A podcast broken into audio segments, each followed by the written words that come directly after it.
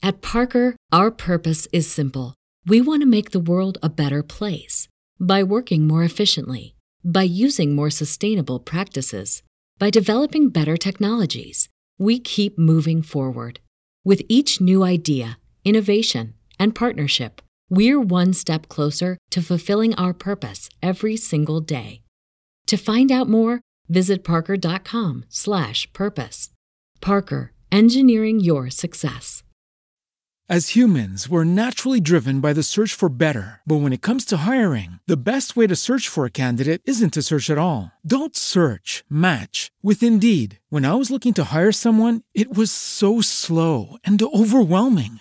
I wish I had used Indeed. If you need to hire, you need Indeed. Indeed is your matching and hiring platform with over 350 million global monthly visitors, according to Indeed data, and a matching engine that helps you find quality candidates fast. Ditch the busy work. Use Indeed for scheduling, screening, and messaging so you can connect with candidates faster. And Indeed doesn't just help you hire faster. 93% of employers agree Indeed delivers the highest quality matches compared to other job sites, according to a recent Indeed survey. And listeners of this show will get a $75 sponsored job credit to get your jobs more visibility at Indeed.com slash podcast. That's Indeed.com slash podcast. Terms and conditions apply.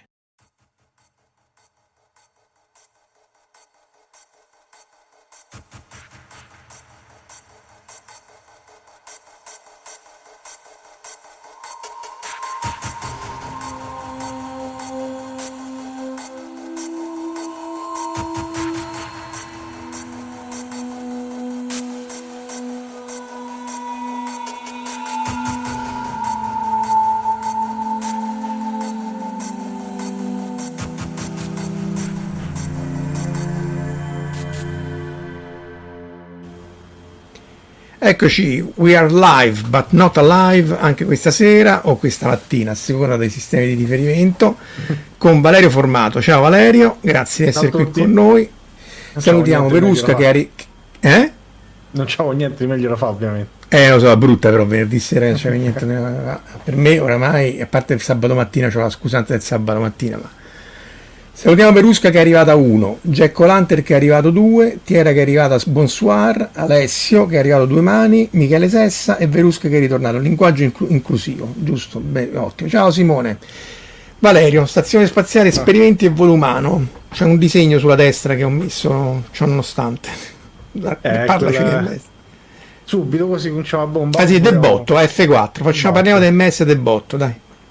Va bene, Quindi- allora vuoi sì. Ecco. AMS è uno degli tanti esperimenti di fisica che ci sono a bordo della Stazione Spaziale Internazionale e in realtà sorprendentemente di fisica diciamo non, non a bassa energia, delle alte energie ce n'è, ce n'è abbastanza, ce n'è almeno tre rilevanti direi. Dipende, Dipende se conti parte. come rilevante, però Ah, poi vi racconteremo tutto il siparetto comico che sta dietro la questione. Eh, anzi, potremmo farlo pure su. Dunque c'è MS, Cream, eh, Calet. eh, Ah, io Cream non stavo contando. eh, e, allora qual è l'altro? Eh, Eh. Vabbè, Mini Euso, però quello diciamo va a 10 alla 21 che non ci stanno. eh. Che comunque Eh. è l'altro. Eh, Eh sì, era mini ESO, vabbè. Sì, sì, Eh, sì, quindi allora sono quattro, se vogliamo contare ISS Cream che però non prende dati da un po', mi sa ormai. non lo so se è in acquisizione o no. No, Vabbè, no, cominciamo- era stato spento, vabbè. Cominciamo con MS, non ci mettiamo nei guai con altre cose, perché comunque... no, infatti rischiamo eh, grosso, no. È sostanzialmente una- un, un rivelatore di particelle montato sulla stazione spaziale e che l'obiettivo è misurare i raggi cosmici che sono particelle che arrivano dallo spazio. E è forse per dimensioni uno dei più grossi rivelatori di raggi cosmici carichi che ci stanno sono mai stati no, fatti. credo, si- credo che sia il più grosso in assoluto. Qui parliamo di 3 metri per 4 metri, cioè è alto 3 metri, dopodiché poi la superficie, diciamo l'estensione in larghezza e lunghezza sono 4 per 5 metri, sono 8 tonnellate e consuma praticamente l'equivalente di un appartamento, che è sorprendentemente poco considerando l'oggetto in sé per sé, cioè veramente lo, con la 3 kW di casa lo alimenti. E, mh, è stato installato nel 2011, lanciato il 16 maggio, arrivato sulla stazione tre giorni dopo, che poi è molto figo come viene installato perché era stato portato su dalla penultima missione dello shuttle quando già era stato annunciato che il programma sarebbe stato terminato. In realtà doveva essere l'ultima, poi all'ultimo momento il governo americano ha deciso di farne un'altra ancora. E dentro il cargo dello shuttle eh, c'era il, il detector, sullo shuttle c'era un braccio robotico, ce n'è un altro sulla stazione spaziale e praticamente hanno fatto lo scambio, eh, entrambi pilotati da astronauti. E, e, diciamo, il braccio poi sulla stazione l'ha preso dall'altro braccio dello shuttle e l'ha montato ehm, diciamo, nel suo poi alloggiamento finale. Non so se e... si vede qua. No, questo, no. qua forse aspetta, forse, forse è questo. C'è pure il pezzo del Lego se non sbaglio, no? Non è questo qua a sinistra? No, mi sa che quella foto è un po' vecchiotta. Vediamo se ce n'ho una io. Ma non è questo qua a sinistra, dai. È quello, dai. Sì, sì, sì, sì, sì, sì sono abituato a averlo dall'altro lato perché ce n'ho una che uso per le presentazioni ed è presa dall'altro lato della stazione, quindi per me automaticamente è a destra. Sì, è, è come il vecchio Galactica 1980 che dice che le costellazioni erano al contrario perché hanno viste dal lato opposto. Dai, trova il lato giusto allora. Provata. Dov'è, dov'è, dov'è, dov'è, dov'è? Eccola. Vabbè, ma che te cambi? Eh, dai, aspetti, eh. Ecco. Vabbè, dai, che co- è completamente diversa, eh, ragazzi. Ah, però ci hai messo miniera, ecco. sono bravo a papà. Ah, no, no, è meglio, sì. Eh, Mannaggia, sempre in malafede comunque. E, però non c'è SSCreen adesso che ci penso, vabbè. E, ehm, e quindi sì, è, è, è, lì sopra, diciamo dal 2011, ormai ancora sono, abbiamo fatto quest'anno i dieci anni, la, fe- la festa, tra virgolette, socialmente distanziata fatto... dei dieci anni. Gli avete fatto la festa. Beh, poi l'ha dovuta riparare, poi ci, ci andremo sicuramente a Luca Parmitano con 5 attività extraveicolari. Però c'è una domanda da Jack Lantern a 4 eh, se c'erano esperimenti in funzione quando un modulo a caso, Nauka, lo diciamo, eh, ha deciso di festeggiare la track azione di razzi di posizioni, retrorazzi in realtà. E in realtà sì, l'ha spostata nel senso che l'ha fatta ruotare su se stessa due volte, c'è un bellissimo video di um, Scott Manley che ricostruisce tutta la rotazione.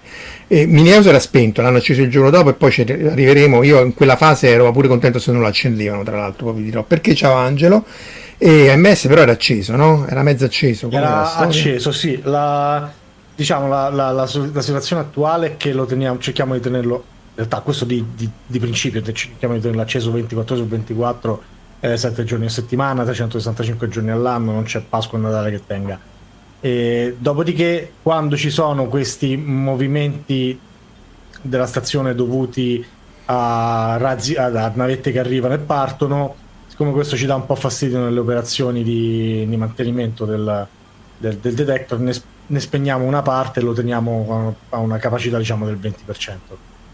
Per poco, Perché... per poco tempo, il tempo che veramente fanno l'attracco o il distacco delle, delle Beh, un giorno, eh, forse credo che, che, sia intorno a una giornata. Quant'è? Vabbè, lo sai meglio tu, però sarà intorno No, no in realtà no? forse anche meno, dipende un po' da, quanto, da qual è il programma per l'operazione in alto. A volte sono poche ore, a volte può essere anche un giorno, sì perché essenzialmente la stazione spaziale viaggia grosso modo come in foto, cioè in, con la parte alta in avanti col vettore velocità, quindi verso l'alto, mm-hmm. eh, per tutta una serie di motivi legati sia ai pannelli solari, che sono questi eh, quadretti neri che vedete eh, ai lati, sia per motivi di radiatori, che invece sono questi bianchi ortogonali. Tra l'altro, vedete che è ovvio a posteriori che siano ortogonali perché il radiatore deve, è tipo un termosifone nel senso che deve dissipare calore e quindi deve assolutamente non guardare oggetti caldi, ossia la Terra e, e il Sole, mentre i pannelli solari, eh, indovinate un po' dove devono guardare, quindi di solito sono sempre ortogonali.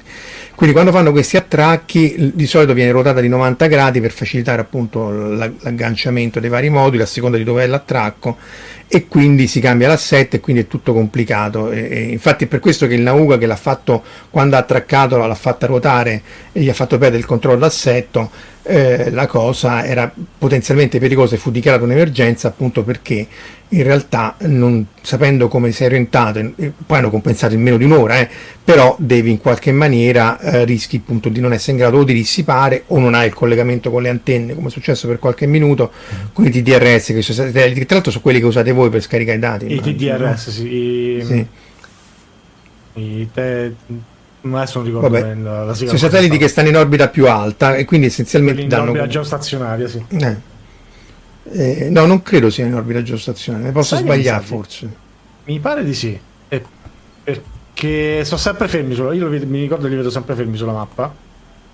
E poi sono quelli che fanno un relay a terra, nel nostro caso a White Sands oppure alle altre stazioni.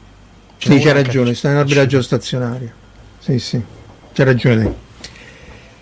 E, e- e ti scaricano i dati in tempo reale. Però voi prendete meno dati di noi quando siamo accesi, perché noi siamo accesi in realtà molto più di rado, perché noi salviamo tutto su pennetta USB e quando portano giù, portano giù i tera proprio di roba.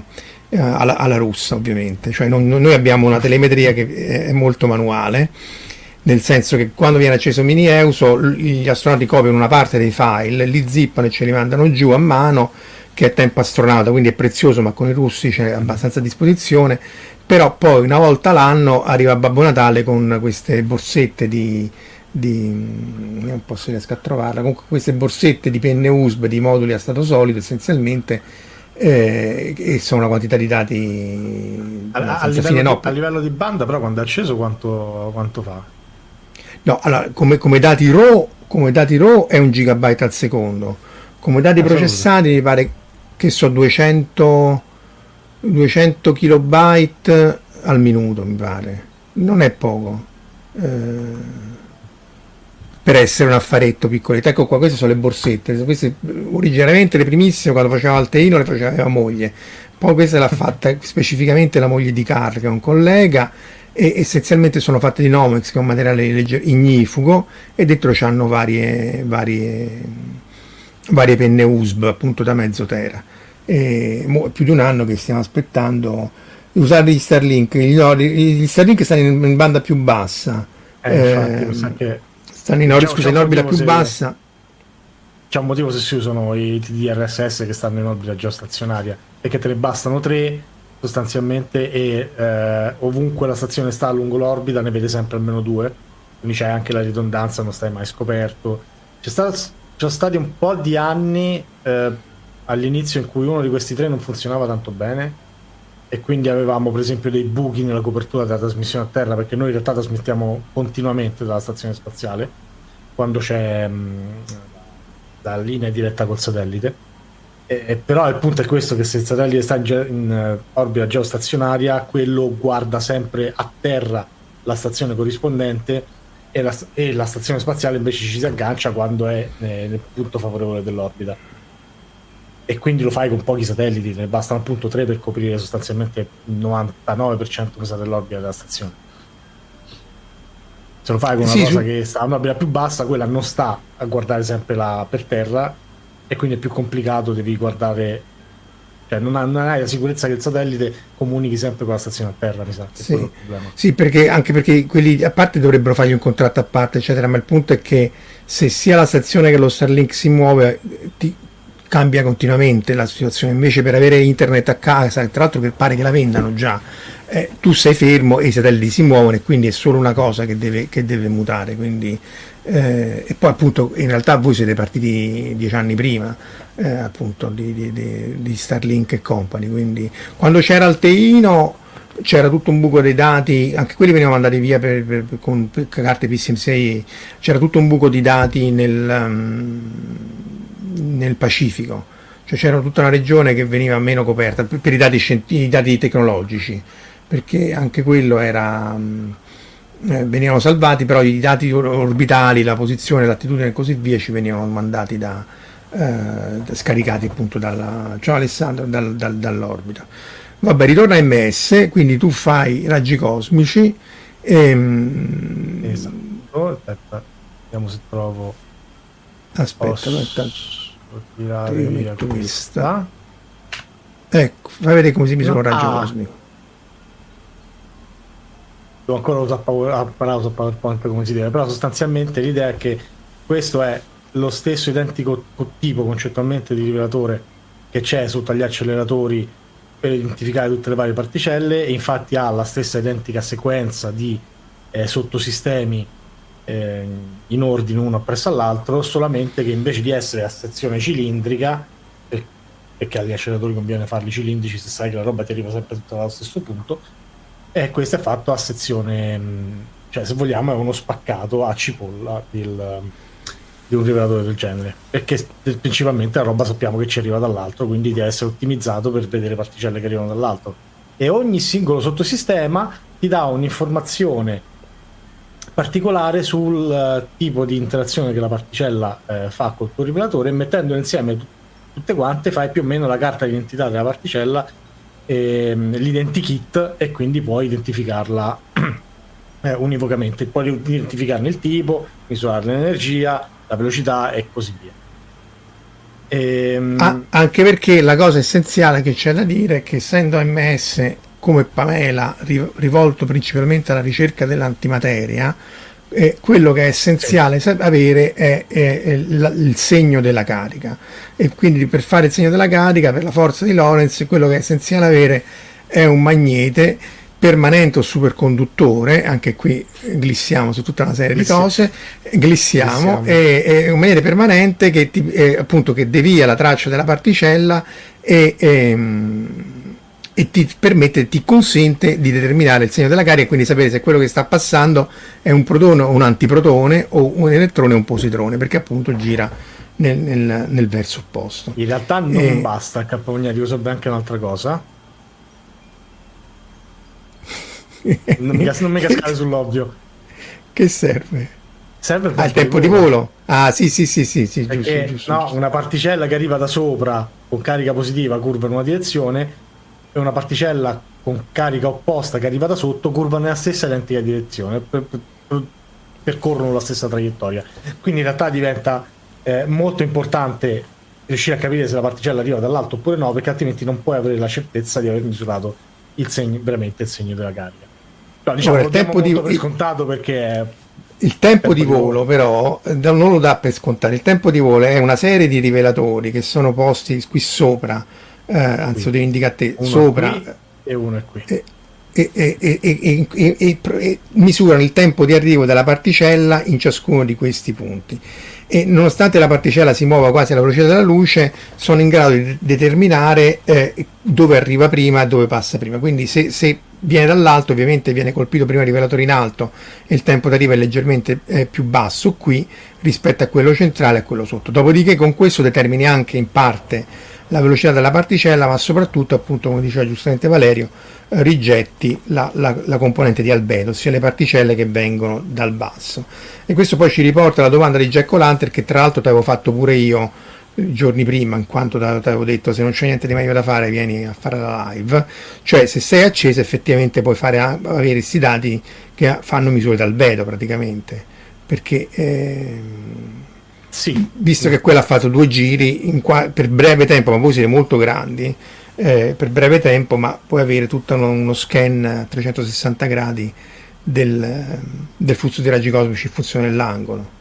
Vero, ma eh, diciamo che questo un po' di tempo perché no, no, in realtà eh, non, è, cioè non è la prima volta che succede che la stazione cambia orientamento, no? Cioè nel senso è la prima volta che succede in maniera inaspettata magari però eh, appunto ci sono i reboost, ci sono tutte le operazioni di attracco delle navette in cui quelle, quella ruota ogni singola volta e quindi diciamo occasioni per fare queste misure ah, in sì, questo sì, modo sì. però a pancia, all'aria, a pancia all'aria non credo che ci sia mai stato allora guarda eh, di 90 gradi mi pare che su, all'epoca quando avevamo fatto degli studi su 5 anni avevamo collezionato due giorni di tempo totale eh, in cui eh. la stazione ruotava letteralmente di 90 gradi inclinata, cioè ruota questo disegno lo giri 90 gradi.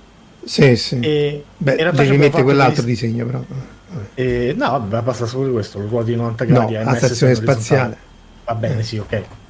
E, in realtà per noi è stato parecchio critico perché avevamo particelle che arrivavano sia da sopra il detector sia da sotto e, sape- e avevamo anche mm, nuclei, quindi roba primaria, raggi cosmici veri e propri che entravano da sotto, cosa che normalmente non succede.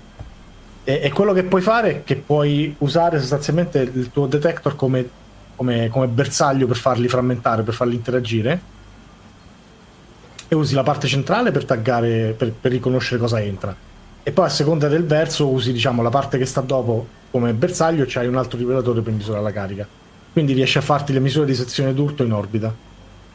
No, argomento ipertecnico, eh, però è una, è una cosa effettivamente La sezione tutto è la probabilità di interazione che ogni nucleo ha e questa è una, comunque una cosa importante perché siccome fondamentalmente queste cose non si conoscono con estrema precisione ma sono importantissime per sapere i nuclei quando vengono accelerati dalla supernova come si propagano nella galassia e appunto se non sa la probabilità di, di, di rottura di produzione di nuclei intermedi eh, puoi, puoi, far vedere quello dei, dei nuclei colorati no? che appunto sono pari dispari ah, bravo questo qui eh.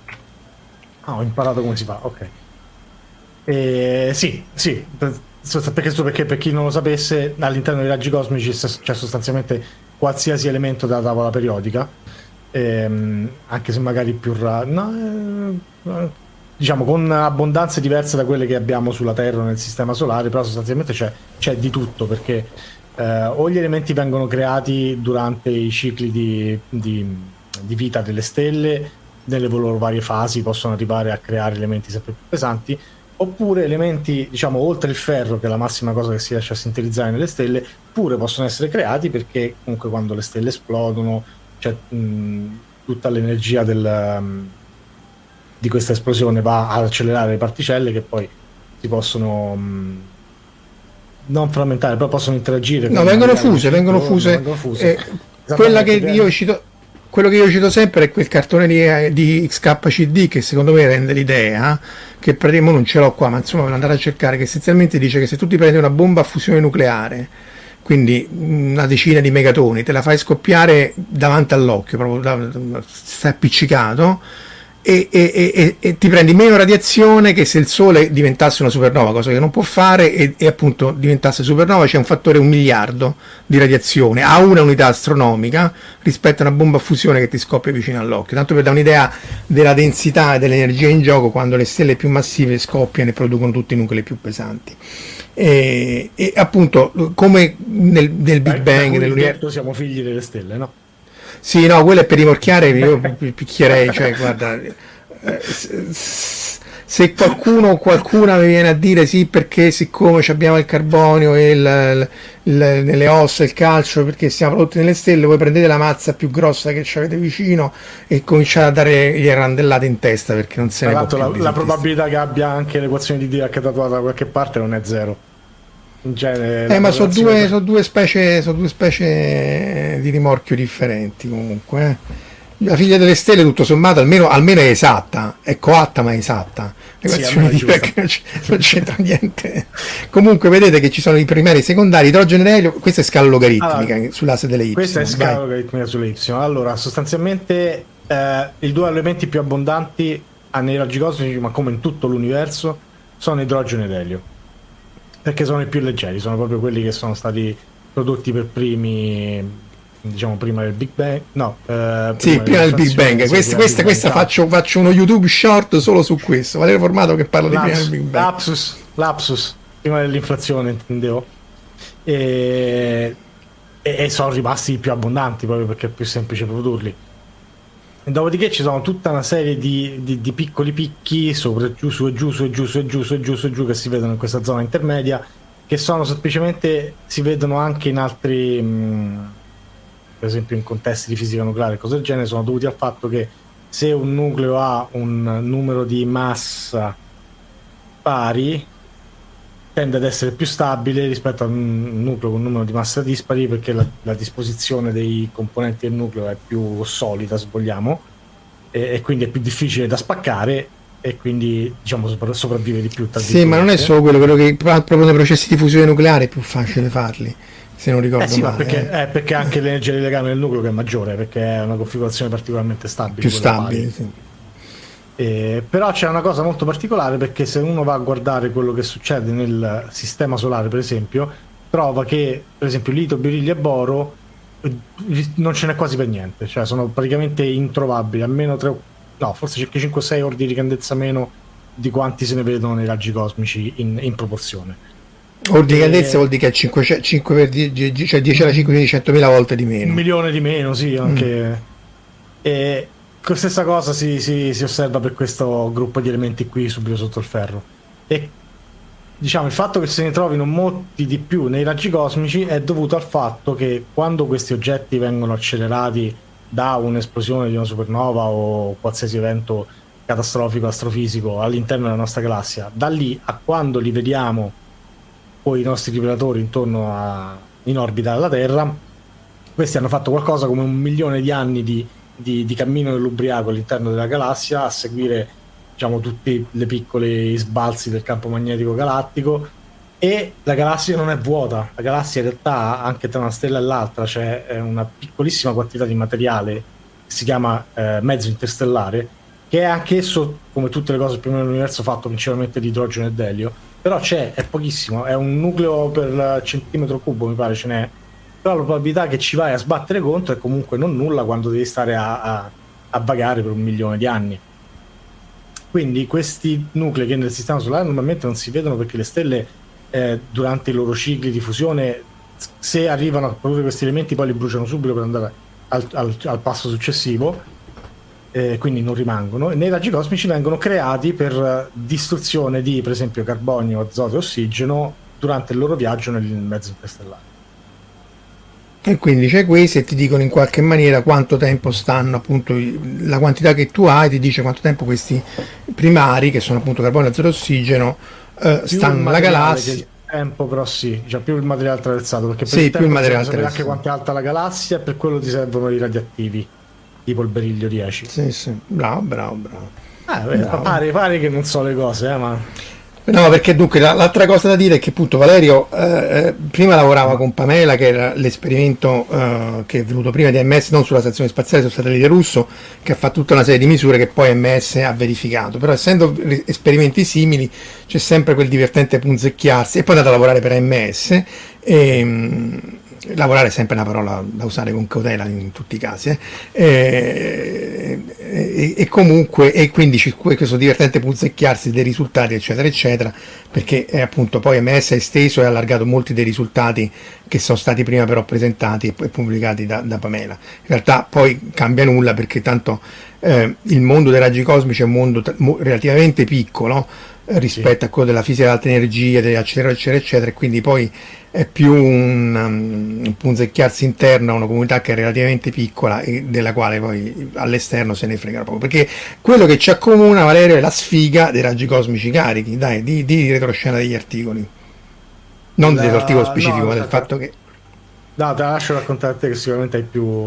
No, vabbè, nel senso che eh, eh, tira fuori il, il, il plot, quello del, di tutti noi. Eccolo qua.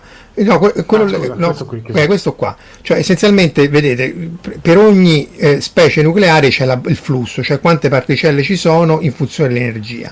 Però essendo, come diceva Valerio, particelle cariche, il problema qual è? Che tu non puoi determinare l'arrivo delle particelle, c'è un flusso medio perché queste vengono uh, uh, sballottati dal campo magnetico interstellare prima, quello del sistema solare poi e poi un minimo, questo è rilevante, eh, da quello del, del, campo geomagnetico. E quindi tu dici il flusso di protoni nella galassia è questo qua.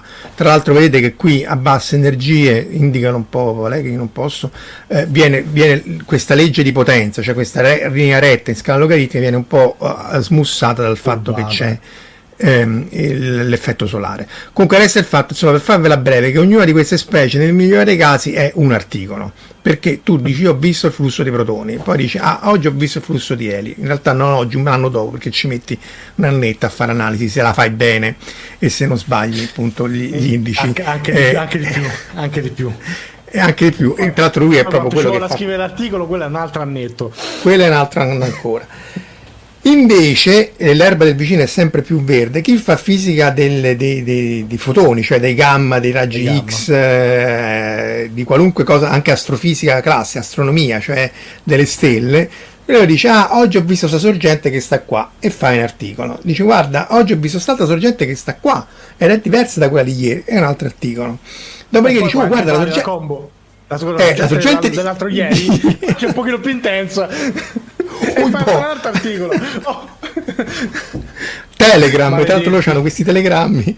Dopodiché, vero, siccome, sì. oramai, siccome oramai tu puoi pure fare l'articolo da, da, Nobel o quasi come per esempio quello nostro su Science dei protoni ed elio o quello dei positroni dei raggi cosmici, non gliene frega niente a nessuno, è come dal macellaio, signor quanti ce n'ha? 100 d'articoli? Eh, eh, vabbè, e tu quanti ce n'hai? 1400, ecco qua, per esempio questi sono i positroni che avevamo visto prima noi con Pamela fino a noi quanto siamo arrivati? 30 MeV più o meno, con eh, 30 no, JEV. centinaio, no, cioè, centinaio, centinaio di JEV, sì, qua eh, con un errore più grande perché loro, essendo MS più grande c'è un errore statistico più piccolo e quindi che è questa barra che si vede sulla destra eh, perché è, è, è più grande però loro e quello l'abbiamo pubblicato su Nature nel 2008 preprint nel 2008 e poi nel 2009 e poi è stato verificato che tra l'altro fa sempre piacere perché vuol dire che non hai toppato la misura che anche quella è una cosa, non è che sia scontata, ci sono vari casi. Però insomma, per tornare alla questione del, del tanto al chilo, eh, siccome poi nei, nei, nei, concorsi, nelle valutazioni, in tutte queste menate in cui valutano che hai fatto, eh, non, ha, non, essendoci un, me, un metodo, eh, è, secondo me è impossibile, un metodo corretto di misurare queste cose, dicono senti un po' quante ne hai fatte? 50? Che faccio? Sono 51, lascio? E quindi... Eh, eh, c'è questa discrepanza, soprattutto in campo astrofisico. Su acceleratore ancora di più perché essendo 3.000 persone, poi anche se ognuno eh, ne fa una categoria uno... a parte praticamente queste valutazioni di solito, c'è la categoria di quelli che fa quelle cose lì che hanno delle mediane, dei, dei, delle, delle soglie di valutazione che stanno proprio né in cielo né in terra, ma sono solo le loro. E poi ci sono il resto dei comuni mortali che c'è tutta un'altra serie di, di, di... Sì, però quello per la bucquera, ma nei concorsi come quello che hai fatto te, no, stava nella stessa... No, no, no. Cioè, la SN se devo essere onesto, però sì. Eh, l'abitazione scientifica. L'abitazione scientifica nazionale che è quella che ti dice se tu sei, saresti bravo abbastanza da fare il professore universitario se qualcuno fosse talmente scemo da chiamarti però eh, quella è, una, è un'abilitazione quasi onesta perché in realtà pure lì si potrebbero raccontare cose folli soprattutto sui primi round. Però essenzialmente è fatta un tanto al chilo cioè su tutta una serie di indici che veramente manco il macellaio userebbe. Però è anche vero che è difficile oggettivamente eh, ehm, no, il problema eh, è, è, tutt'altro che banale in effetti perché è talmente eterogenea la, il, la quantità e la qualità di produzione nei vari campi che non c'è una regola che va bene per tutti quindi si riferisce alla regola, sì vabbè, ma tu di chi sei figlio spirituale o amante spirituale o, eh. Eh, e, e, quella diciamo è sempre, sempre valida.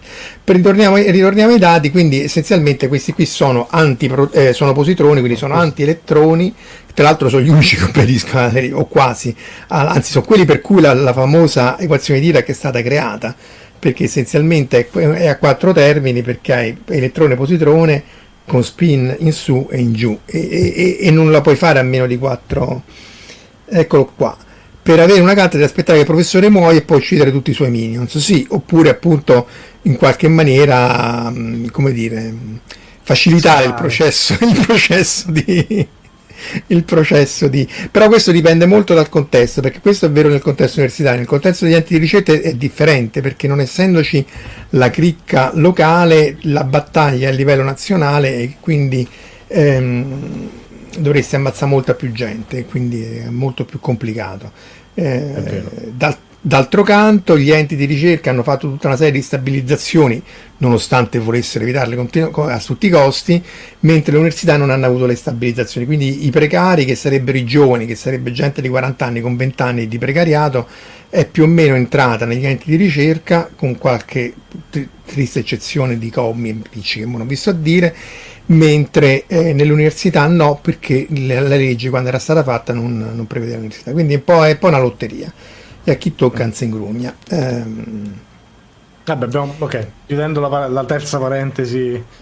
Vabbè, ritorniamo, no, perché poi voglio dire, eh, questo è comunque legato, cioè voglio dire, uno parla pure dell'antimateria, dei raggi cosmici, eccetera, eccetera, ma poi si scontra con, eh, con eh, il, il, il, quotidiano, ovviamente, del, del, ecco. dei macellai.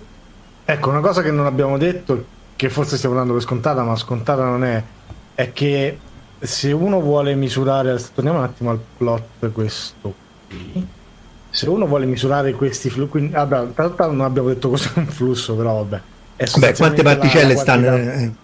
Sì, è la quantità principale che si misura nei raggi cosmici, quindi quante particelle hai di un certo tipo per unità di energia, per unità di ehm, dimensioni, tra virgolette, del tuo rivelatore, in modo tale che se io faccio il rivelatore grosso il doppio, ci misuro, misuro lo stesso flusso di un rivelatore che è grosso la metà detto proprio in soldoni spiccissimi. Mm. Il punto è che ce ne sono alcune specie che sono estremamente, estremamente rare. Per esempio queste rosse qui giù in fondo, che sono gli antiprotoni.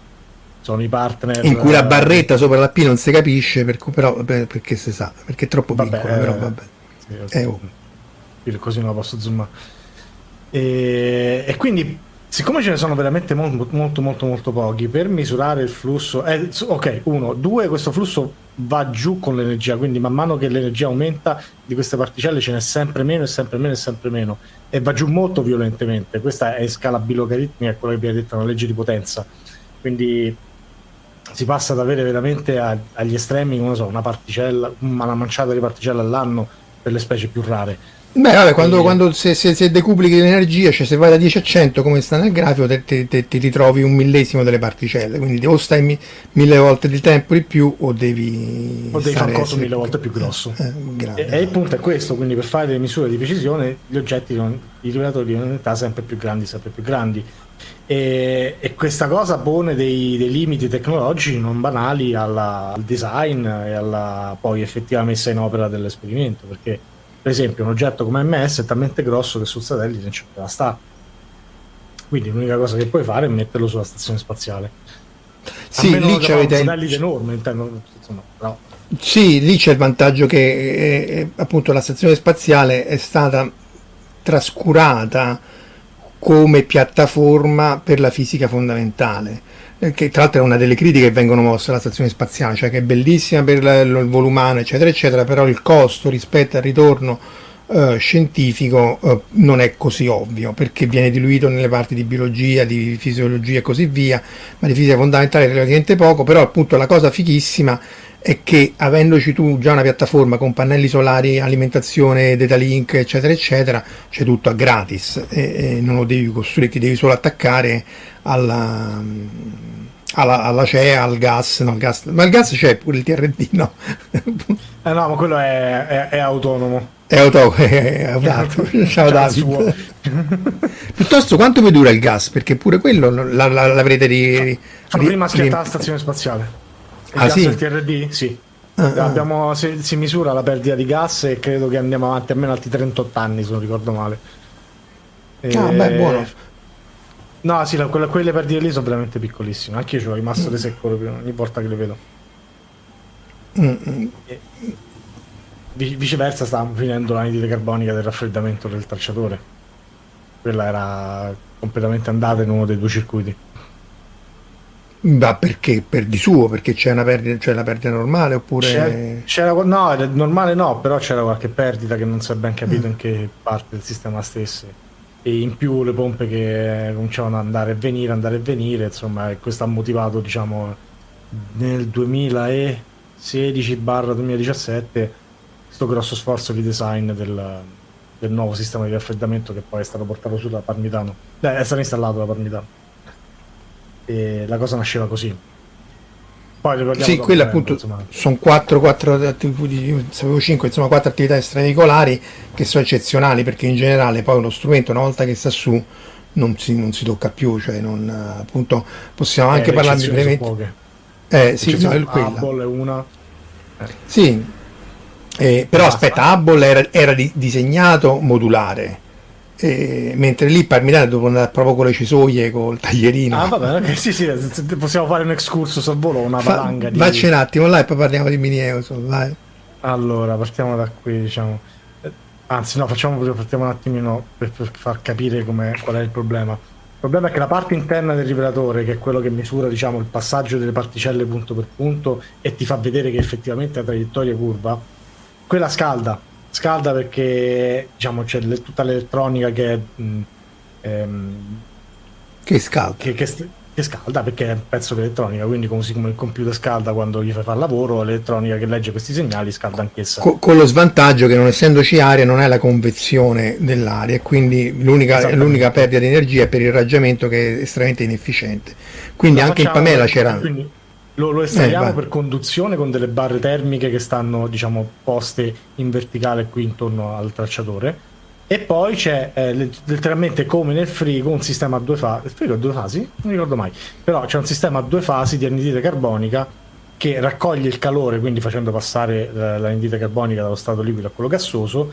Questa viene fatta circolare poi eh, in, um, in, dei piccoli tubicini fino ad arrivare ai radiatori dove questa irradia via il calore e torna allo stato liquido e poi viene rimessa in circolo nel sistema sostanzialmente. E non sono sicuro se il frigo effettivamente è un sistema a, a cambiamento di, di fase. fase. No. c'è compressione, sì, però non, non, credo di sì, sì. però uh, non, meglio non di scemenze. Sì. Eh, però diciamo il concetto base base non è tanto diverso, quindi devi cercare di sottrarre calore al sistema eh, buttandolo fuori da qualche altra parte, lo, lo si fa facendo cambiare fase all'anidride carbonica. La cosa è particolarmente figa perché tutto il sistema è sempre alla stessa temperatura. Essendo sempre in transizione di fase, lì lì sul bordo tra liquido e gassoso, non è mai puramente gassoso o puramente liquida l'anidride carbonica in circolo, quella sta sempre ah. alla temperatura di transizione di fase della CO2, non si schioda e, il calore lo assorbi semplicemente eh, 8 gradi mi pare non vorrei ah, calcolate ah. E, e, il calore lo assorbi semplicemente cambiando la quantità dei cioè la proporzione tra le due fasi in sostanza ah, questo oggetto poi era fatto in maniera straridondante per cui c'erano due circuiti indipendenti che eh, facevano questo lavoro ognuno dei quali era diciamo in ognuno dei quali la CO2 era spinta da due pompe in modo che se se ne rompe una c'è l'altra se si rompe un circuito c'è l'altro circuito, quindi c'era una quadrupla ridondanza sostanzialmente del sistema. Si sono riusciti a rompere tre pompe, ovviamente non tutte insieme, però nell'arco di un paio d'anni, e questa cosa ha cominciato a preoccuparci. Tra l'altro il fatto che non so bene come magie di guardare i dati di pressione e temperatura in giro per il sistema, gli ingegneri capivano anche che eh, c'era meno CO2 in circolo di quanta ce ne doveva essere, si riusciva anche a fare una curva molto rozza di... Di, di, andamento in funzione del tempo si vedeva che questa diminuiva, quindi c'erano anche segnali che c'erano delle perdite all'interno di questi loop. E quindi è partito questo grosso sforzo di, uh, di investigazione per cercare di capire se si potesse fare qualcosa per sostituire quantomeno tutta la parte delle pompe qui intorno. E la risposta è stata sì, ma è stata molto complicata perché questi tubicini che tengono la CO2 sono sotto pressione alta se non sbaglio si parla di svariate atmosfere, erano almeno a, mi pare, a, avevo sentito parlare di sei atmosfere, poi non, diciamo, non ho seguito tutte le discussioni in maniera super, um, super um, dettagliata. E il problema è che se vai alla NASA e dici, senti, voglio che gli astronauti mi tagliano questi tubi, stanno, c'è cioè CO2 sotto pressione a sei atmosfere, e sai, prende il coccolone. Come se for the sun, Wheezy, arrivo!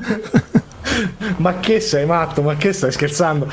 E, no, non stavamo scherzando. Infatti, loro l'hanno subito ribattezzata la, l'operazione di, di, riparazione più complicata che hanno fatto dopo quella del telescopio Hubble. Hanno, sono stati disegnati tutta una serie di strumenti a partire da zero per fare questa operazione.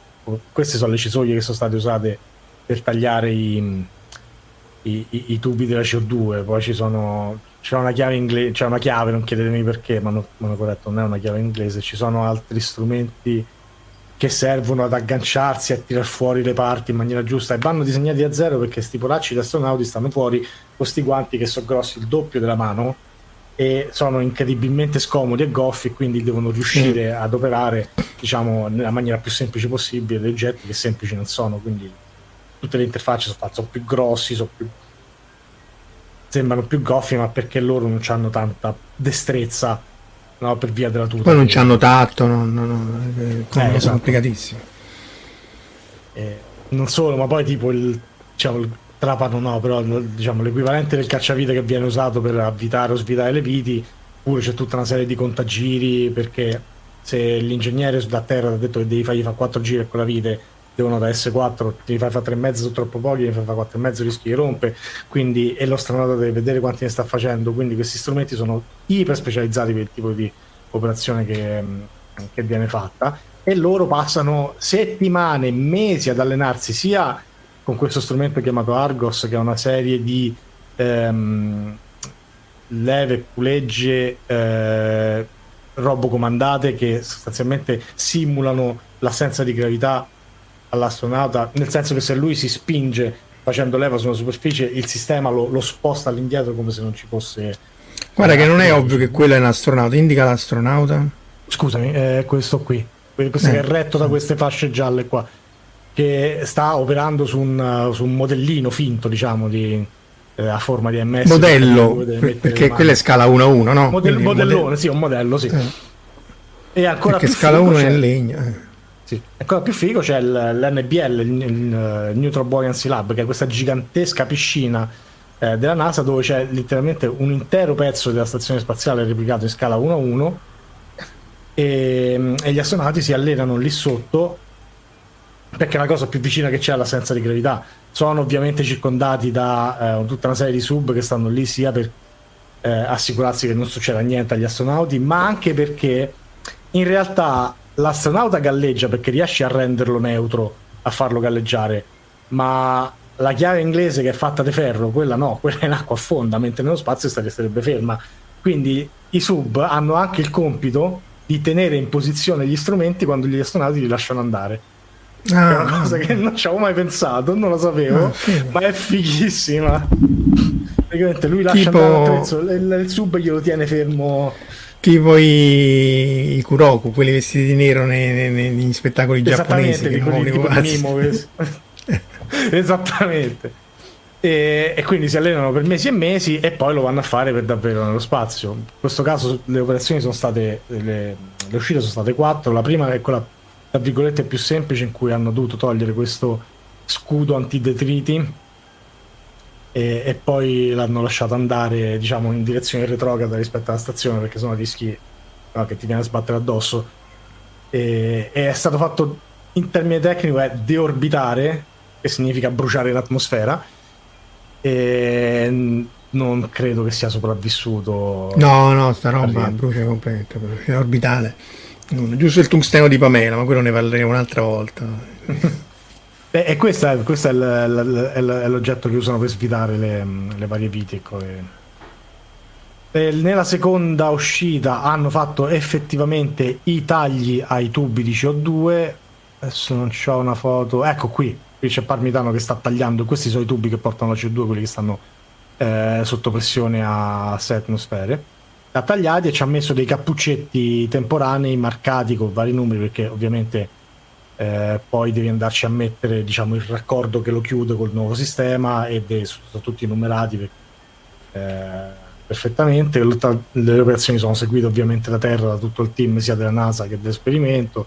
Questo è il, è il è il PI dell'esperimento il professor Setting è premio Nobel della fisica negli anni 70 e nella terza uscita finalmente Parmitano ha preso il nuovo sistema di, di pompe e di, e di, e, diciamo, di circolo del, della CO2 con tutto l'accumulatore la, ha raccordato i cavi ha, ha attaccato la spina della corrente anche e ha, è stato finalmente poi fatto um, aprire da terra la valvola che eh, mette in circolo una nuova CO2 perché insieme al sistema ehm, è stato portato su anche un nuovo serbatoio di CO2 in modo tale che se vediamo che ci sono di nuovo perdite possiamo reimmettere nuova CO2 nel sistema per un po' di anni e installato l'ultima uscita in realtà doveva essere la più semplice di tutte perché bisognava semplicemente andare lì e controllare che non ci fossero perdite lì dove Parmilato è andato a fare i tagli e poi a congiungere i tubi del sistema esistente con quello nuovo. E questo è stato fatto in realtà con uno strumentino super ingegnoso, in cui se non ricordo male funziona così. Questo è il tubo del sistema esistente, qui c'è il raccordo col tubo del sistema nuovo e qui c'è tutto diciamo, un piccolo meccanismo a stantuffo che se questo oggetto perde CO2 semplicemente sposta tutto il cappuccetto in giù e espone una banda rossa che l'astronauta può vedere eh, senza ombra di dubbio, senza mm, diciamo, dubbio di essersi sbagliato, che è un chiaro segna, eh, segno che c'è un problema.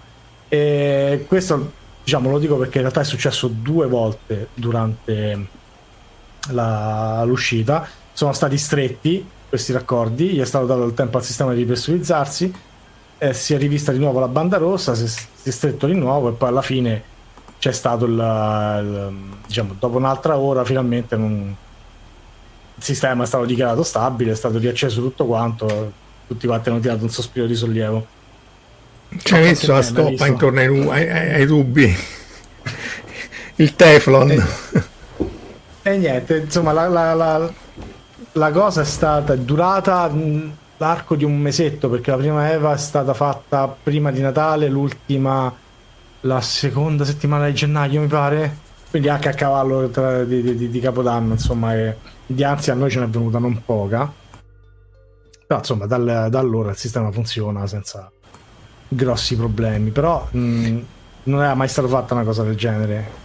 Tra l'altro c'è da dire che tutto questo era su risorse NASA, eh, perché nonostante che Luca Parmitano appunto è un astronauta italiano, in realtà il tempo astronauta eh, di tutti gli astronauti che vanno sulla stazione spaziale è per il 90% grosso modo NASA, per il 9% ESA e l'1% italiano. Quindi tutte queste attività sono fatte su risorse NASA, NASA appunto perché l'ASI, pur avendo un accordo speciale con la, con la NASA perché gli hanno fatti moduli gratis in cambio di tempo astronauti di astronauti, in realtà le attività sono tutte eh, pianificate e decise dagli, dagli americani.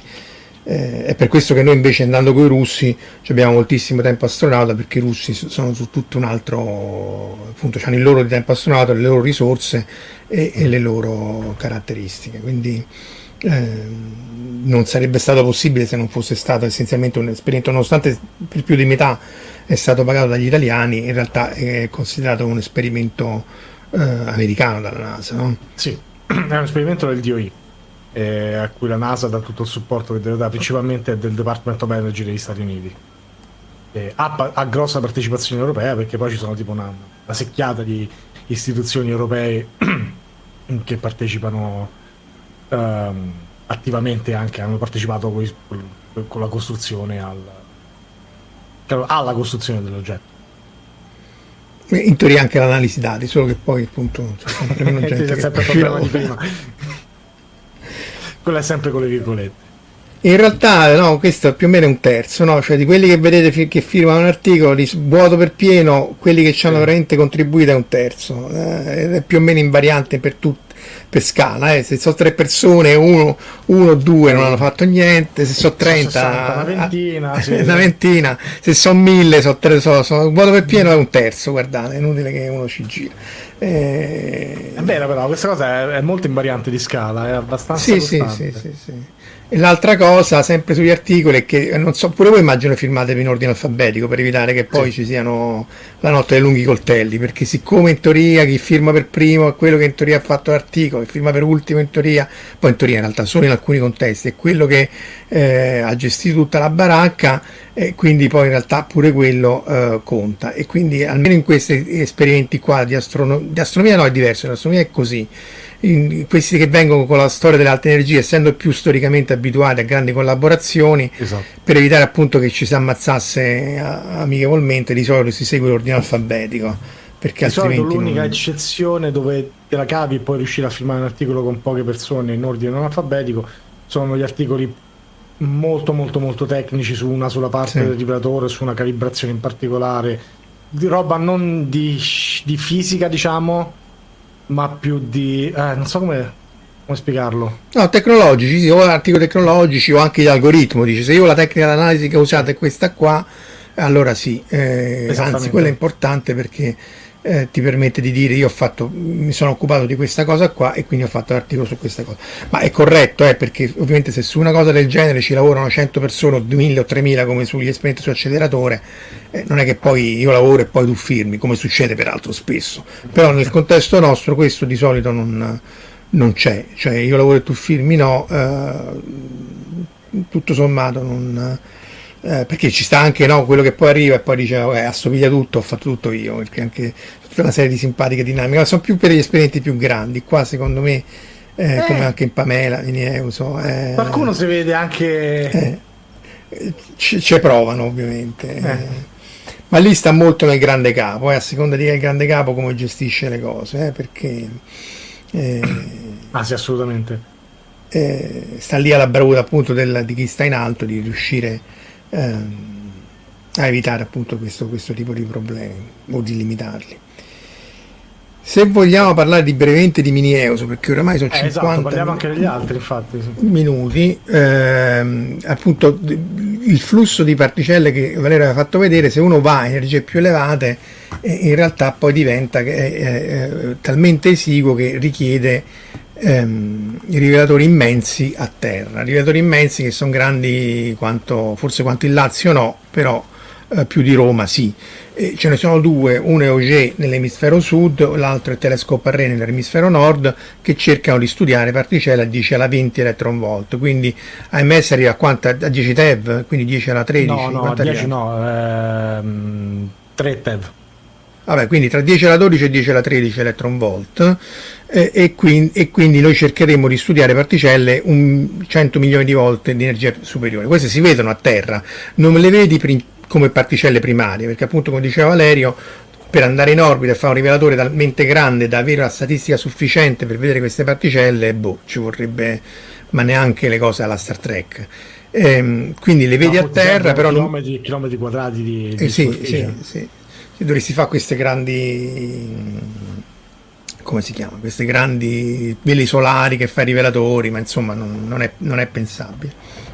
Qui lo fai a terra, il problema è che se lo fai a terra tu non vedi il raggio cosmico primario, quindi non riesci a vedere tutte uh, i, le caratteristiche, i numeri quantici, insomma come carica, energia, velocità della singola particella, ma questa si disintegra nell'atmosfera e produce uno sciame e quindi vedi i secondari. Tutto questo è quello che si fa già da 10 boh, alla 13 electron volt, dice la 14, cioè su tutti i rivelatori a terra che essenzialmente studiano i raggi cosmici in, di, in, maniera indiretta, perché fondamentalmente non c'è un altro modo. Si può fare calorimetri più grandi, eccetera, ma insomma, eh, grosso modo, non, il fatto che una sfera di Dyson, eh sì, se facciamo la sfera attorno alla Terra, così moriamo senza, così moriamo senza, senza, eh, senza luce, se, sì, si può fare. Idea,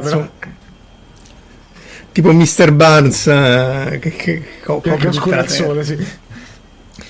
E, vabbè, e, quindi uno quello che vuole, fa, che vuole, tentare di fare è di farlo dallo spazio. Ora, dallo spazio eh, il vantaggio è che riesce a vedere delle aree molto molto più elevate, quindi in teoria è una statistica molto più elevata, però il, il flebile segnale della luce di fluorescenza che ti arriva da questi sciami, perché essenzialmente questi sciami eccitano le molecole d'azoto e fanno emettere luce di fluorescenza, lo vedi, una cosa è che lo vedi da che ne so, 10, 20, 30 km di distanza, una cosa è che lo vedi a 400 km di distanza. E visto che la luce va come 1 su R quadro, quindi eh, è tipo un centesimo, un millesimo del, della luce. In più a terra ha il vantaggio che vedi anche la componente carica dei secondari, cioè quindi appunto protoni, muoni e così via, e riesci ad avere due misure indipendenti. Dallo spazio servono lenti molto grandi, insomma ne abbiamo fatti vari su, voli su pallone, vari, vari strumenti, ma il primo e al momento l'unico che sta sulla stazione spaziale è Mini Euso e appunto vedete qui la lente Vediamo un po' se c'è qualche foto fatta un po'. Ecco questo, qui c'è il video su YouTube, tra l'altro, se volete andare a cercare. È un oggetto relativamente compatto, molto più piccolo di AMS, ma è completamente diverso il principio di funzionamento. A tutti gli effetti è un telescopio che funziona nell'ultravioletto. La lente di Fresnel è una lente molto grande, è il più grande telescopio. Ecco qua c'è Luca Parmitani in laboratorio da noi quando, um, quando venne, prima del, questo è il modello di volo, eh, e poi viene installato all'interno della stazione spaziale, in realtà sto andando indietro nel tempo, ma insomma, eccolo qua, eh, c'è una finestra trasparente agli ultravioletti nel modulo Svezda della stazione spaziale, che è questo modulo che sta sul retro, qui è dove si è attraccata eh, Nauka e, e hanno buttato via il povero Pierce nel quale avevamo fatto i primi esperimenti con Alteino nel 2002 e nel 2005. E, e, quindi guarda la Terra, quindi un telescopio che guarda la Terra eh, appunto la lente è troppo piccola per vedere raggi cosmici a 10 alla 20 electron volt, ne cerca a 10 alla 21 electron volt, ma essenzialmente non, non ve ne sono. Vediamo un po' se c'è anche il video, se, se no ve lo andate a vedere su YouTube, mi sa che non c'è il collegamento. Ma comunque ehm, e, ehm, e, appunto l'idea è che lui salva i dati su queste, queste penne USB. Però eh, se può cercare raggi cosmici a 10 alla 21 electron volt, ma insomma metti un upper limit, cioè dici io non, non, non, ne ho visti, che è quello che uno si aspetta. Abbiamo fatto anche varie calibrazioni con i LED andando in giro per, eh, per, per la campagna italiana eh, di notte illuminando la stazione spaziale si vede lampeggiare e poi c'è tutta una zoologia di oggetti tipo appunto le meteore, la ricerca nucleare, gli elfi che sono questi anelli superluminali che cioè, sembrano espandersi più veloci della luce. Ed essenzialmente ecco questo qui è come noi vediamo cioè eh, la risoluzione spaziale non è il punto di forza, sono, ogni pixel sono 6 km, quindi questo oggetto qui è 48 x 48 pixel, quindi grosso modo 300 x 300 km, queste sono medie fatte a un secondo, quindi vedete la parte scura in realtà è luminosa perché questi sono grafici fatti da un collega polacco che ragiona al contrario. Ehm, reverse polish notation, no? Okay. Essenzialmente vedete che la stazione spaziale via che si muove, noi guardiamo a terra e, e, quindi si muove il campo di vista, ad esempio questi pixel bianchi qui sono eh, pixel non funzionanti, se c'è troppa luce un elemento si spegne perché questi sono fotomoltiplicatori, quindi sono estremamente sensibili e vedono il singolo uh, fotone che li colpisce, quindi è molto sensibile, però il campionamento viene fatto ogni 2-5 microsecondi, quindi in realtà sono campionamenti molto più veloci. Queste vedete in assenza di nuvole è molto più pulito il segnale, queste sono le città che entrano nel campo di vista e poi se li metti insieme puoi fare le mappe, ad esempio questa è la mappa dell'Italia, vedete questa è la costa Ligure, questo qui è Torino, Roma, eh, Napoli, questa qui dovrebbe essere Firenze. E queste peraltro sono le prime mappe mai fatte in banda ultravioletta notturna, non ce ne sono altre, forse i militari ce l'hanno ma non, non le danno. Eh, questa è una meteora, queste sono campionate quindi a, a 40 millisecondi, quindi c'è un film continuo che noi vediamo, fino adesso abbiamo visto 15.200, in realtà sono 5.000 meteore, questa è una vecchia slide, vedete che diventa sempre scuro vuol dire luminoso quindi via via che questa brucia nell'atmosfera viene vista si misura la velocità si misura lo, lo, sviluppo del, della curva di luce e in questa maniera si risale al tipo di meteora alla, alla dimensione questa è un'altra vedete più grande. Eh, e, e, quello che noi stiamo cercando sono meteore che si muovono più velocemente delle meteore del sistema solare perché la, Keplero essenzialmente ti dice che la velocità massima di una meteora nel, nel, nel, sistema solare è 72 km perché è legata alla, alla, velocità orbitale della Terra, al fatto che se si scontrano frontalmente eh, con un altro oggetto che, che, che nell'orbita nel sistema solare al massimo può avere 72 km. Quindi se uno vedesse, e non ne abbiamo viste fino adesso, meteore sopra 72 km vuol dire che sono meteore interstellari e quello ci farebbe comprendere tutta una serie di meccanismi legati a come il sistema solare interagisce appunto con la, la nube di Oort e meteore interstellari. E ancora più interessante sarebbe se uno poi vedesse delle tracce molto più lunghe di queste che uno vede con, con le meteore, perché se uno sa che è una meteora di ferro, una meteora di, di, di, di chondrite, di, di materiale sassoso, brucia in una certa maniera, se bruciasse molto più a lungo sarebbe materia strana nucleare, ossia un oggetto ancora più denso, mai osservato, solo ipotizzato, ancora più denso delle stelle di neutroni, che potrebbe essere anzi al, al centro delle stelle di neutroni. Anche lì non si osserva, abbiamo fatto una misura con Pamela mettendo purtroppo una, un, un, limite superiore. E voi non l'avete fatta la SQM con, con OMS? In realtà sì, ma è ancora interna. Cioè, ci, mm. la, la, stiamo facendo. Cioè, è, è, una delle analisi in corso. Mettiamola mm. così. Mm. Ah, per limit non c'avete candidati? Perché c'erano. La, la, c'era... la, scena, la scena di Spaceball. Su, su eh, Stranger eh, la scena sì, di Spaceball. Sì, sì. Perché c'erano due candidati su MS01, ma probabilmente quelli erano background, perché altrimenti l'avreste stravisti. Sì, sì. Perché poi, tra l'altro, ecco, questo è il, il rischio, cioè il, il, il divario tra la, la, la, scoperta rivoluzionaria e la vaccata rivoluzionaria, come anche i superluminanti, è veramente sottilissimo. E quindi il rischio poi di, che poi non sarebbe, ci sarebbe niente di male, eh, se uno lo scrive giusto, cioè dice guardate, io ho osservato anche i neutrini superluminali. In realtà, l'articolo che c'era scritto, che non, poi non fu pubblicato, era solo un preprint non era niente di disonesto, dicendo guarda noi abbiamo visto sta cosa, probabilmente è un errore, però, eh, però poi dopo, siccome poi viene presa da, da, da, dai, dai giornali eh, allargata eccetera eccetera, insomma uno deve stare attento. E, ehm, anche perché poi non c'è niente di male, però nessuno ti evita poi di essere ovviamente preso in giro vita natural durante, che, che mi sembra più, più, che sacrosanto. Se eh, preso in giro è, è il minimo, è che poi quando sì. vai a fare un'altra cosa, cioè un'altra idea per un altro esperimento, non, la gente non è che te. Questo qui mi convince poco poco poco. Facciamoci l'ingando della cadrega. Eh, eh, sì, ni, ni, perché poi spesso anche alcuni che hanno sparato grosse vaccate tipo eh, sulla Cosmic Microwave Background all'estero, eh, non Beh, parliamo di diciamo eccetera. quanto ti sai vendere che appoggi hai per carità, eh, però eh. diciamo che se, se spari bo- boiate, cioè, diciamo, poi la gente è un pochino più Mm. Sulla difensiva? Sì, sì, forse, però poi fuori onda ti faccio un po' di controesempi. Eh, sì, il turno tra le nazioni, esatto. Eh, vabbè, però quello pure, voglio dire, non è la cosa più grave. Comunque sì, insomma, eh, uno cerca materia strana nucleare perché sarebbe indice di tutta una fisica nuova. Eh, queste sono le meteore, vedete questo qui è il profilo della curva di luce essenzialmente questi sono dati fatti tra l'altro ricostruiti dai nostri colleghi di Torino e essenzialmente qui in funzione del tempo avete la curva di luce ehm, normalizzata questa è quella più corretta.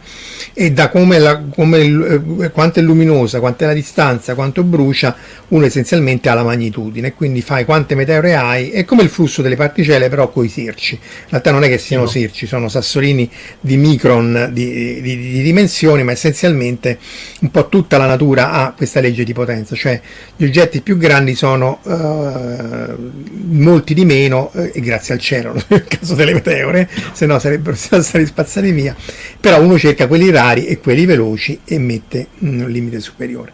L'altra cosa appunto è sono gli elfi che hanno elfi, sprite, troll, eccetera, eccetera, sono tutti oggetti che hanno questi nomi molto esotici. Tra l'altro, gli elfi, essendo l'anello, ricordano ancora di più Tolkien eh, e sono interessanti perché eh, gli sprite soprattutto sono molto belli. Gli elfi sono questi anelli che sembrano eh, allargarsi più velocemente della luce, perché in realtà ah, vediamo un po', c'era un disegno, boh, no, non ci ho più messo. In realtà ehm, quello che succede è che c'è un fulmine nell'alta atmosfera che genera un'onda sferica elettromagnetica, quest'onda ovviamente viaggia alla velocità della luce, però quando interagisce con la ionosfera a 90 km, in realtà avete tanti, tante onde sferiche che colpiscono la ionosfera a a distanze sempre più grandi. Quindi in realtà quello che avete è tutta una serie di anelli che sono tra loro causalmente sconnessi, cioè non è lo stesso, l'anello che si allarga, non è il sasso che tu butti nello stagno e, ti, e si allarga, ma sono tanti anelli che tra loro non si vedono ma vedono l'onda sferica ah, e quindi sembrano appunto espandersi più veloci della luce.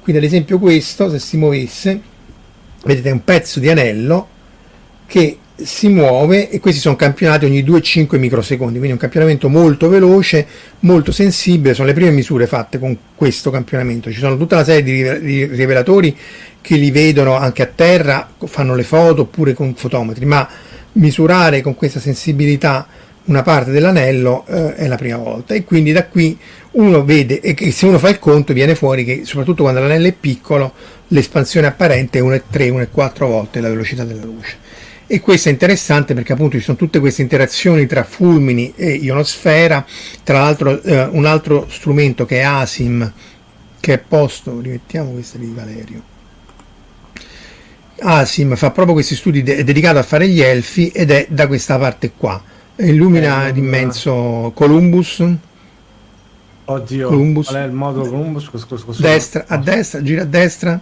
è quello, esatto, è, qui, è quello fuori, esatto, sta là. Eh, a sinistra ci stanno i giapponesi col gem, tra l'altro si potrebbe anche arguire che i giapponesi fanno una quantità di vaccate che non avete idea, però effettivamente il modulo loro è più grande di tutto il modulo europeo eh, messo insieme. Però fuori del modulo europeo Columbus c'è ASIM che eh, studia appunto questi fenomeni, è rivolto proprio a questo e c'è anche derivatori di raggi gamma e quindi mette in relazione il fatto che i fulmini possono produrre anche raggi gamma di alta energia, questa è una cosa nota, tra l'altro scoperta per la prima volta dal satellite italiano Agile, confermata da GLAST e, e, e, poi vista da tutta una serie di, di, rivelatori. E quindi anche, ritorniamo un attimo, eh, questo qui è uno, dei, ne abbiamo vari di questi elfi qua, vediamo se questo si muove, eccolo qua.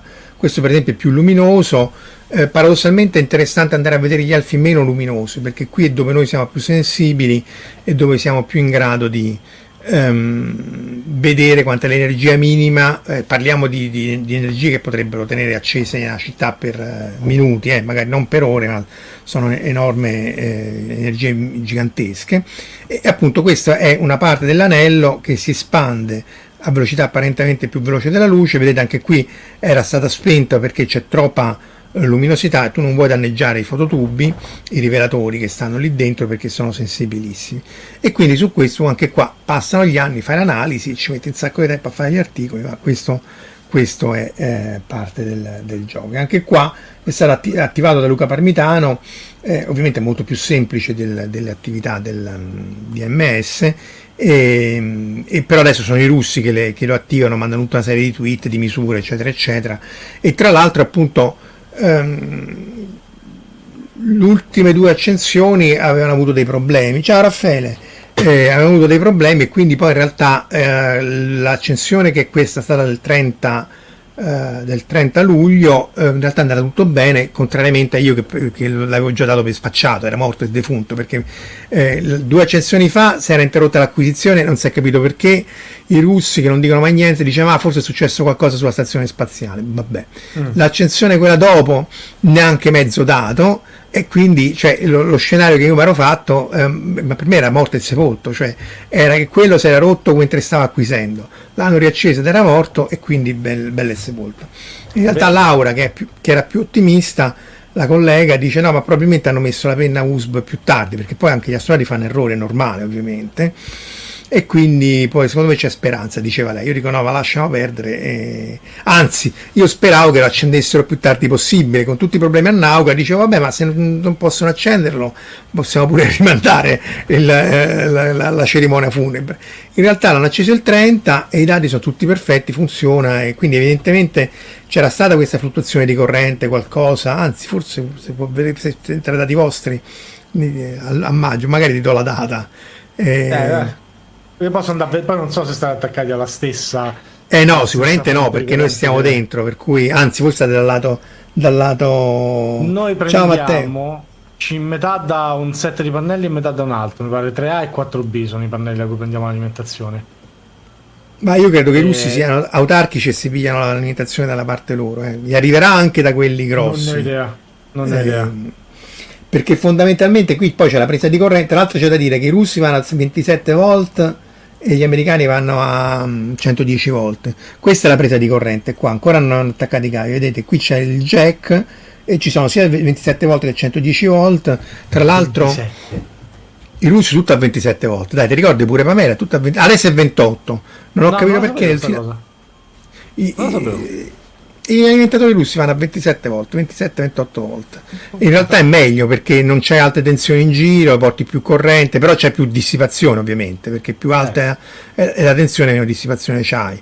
Ehm, però vabbè, quella è, è, un po' la mentalità che gli fa fare anche la distribuire tutta l'acqua calda generalizzata per Mosca, no? non è la stessa cosa, cioè c'è, una, okay. c'è un trasformatore generale e porta la corrente in giro e però ci sono anche le prese a 110 volte, eh, perché comunque non è che non ci siano, però loro vanno a 27 volte.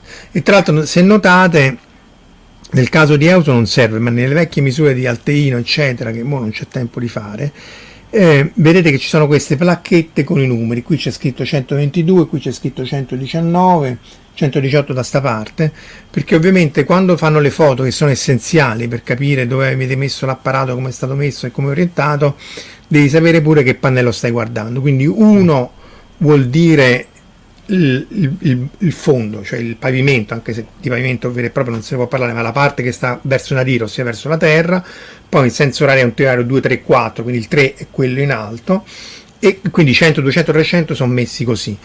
E, e 400 e poi ogni singolo pannello indica una, una specifica zona in maniera che poi è possibile identificarla eh, in maniera assolutamente univoca e capire esattamente dove uno sta, eh, sta guardando. Appunto per, per Euso era meno, eh, meno, essenziale, se uno va, mettiamo solo al volo, ma più che altro per salutare il modulo Pierce, eccolo qua, questo era il Teino, questi vecchi sono la Smir, questo è Alteino, vedete qui sulla stazione spaziale, questo è Christopher Fuglesa con cui abbiamo lavorato tante volte, e anzi è stata lui l'idea originale, vedete questo qui è il modulo 437, quindi ti dice esattamente dove sta nel modulo della stazione spaziale. No, è in continua David, è 27 volte in continuo.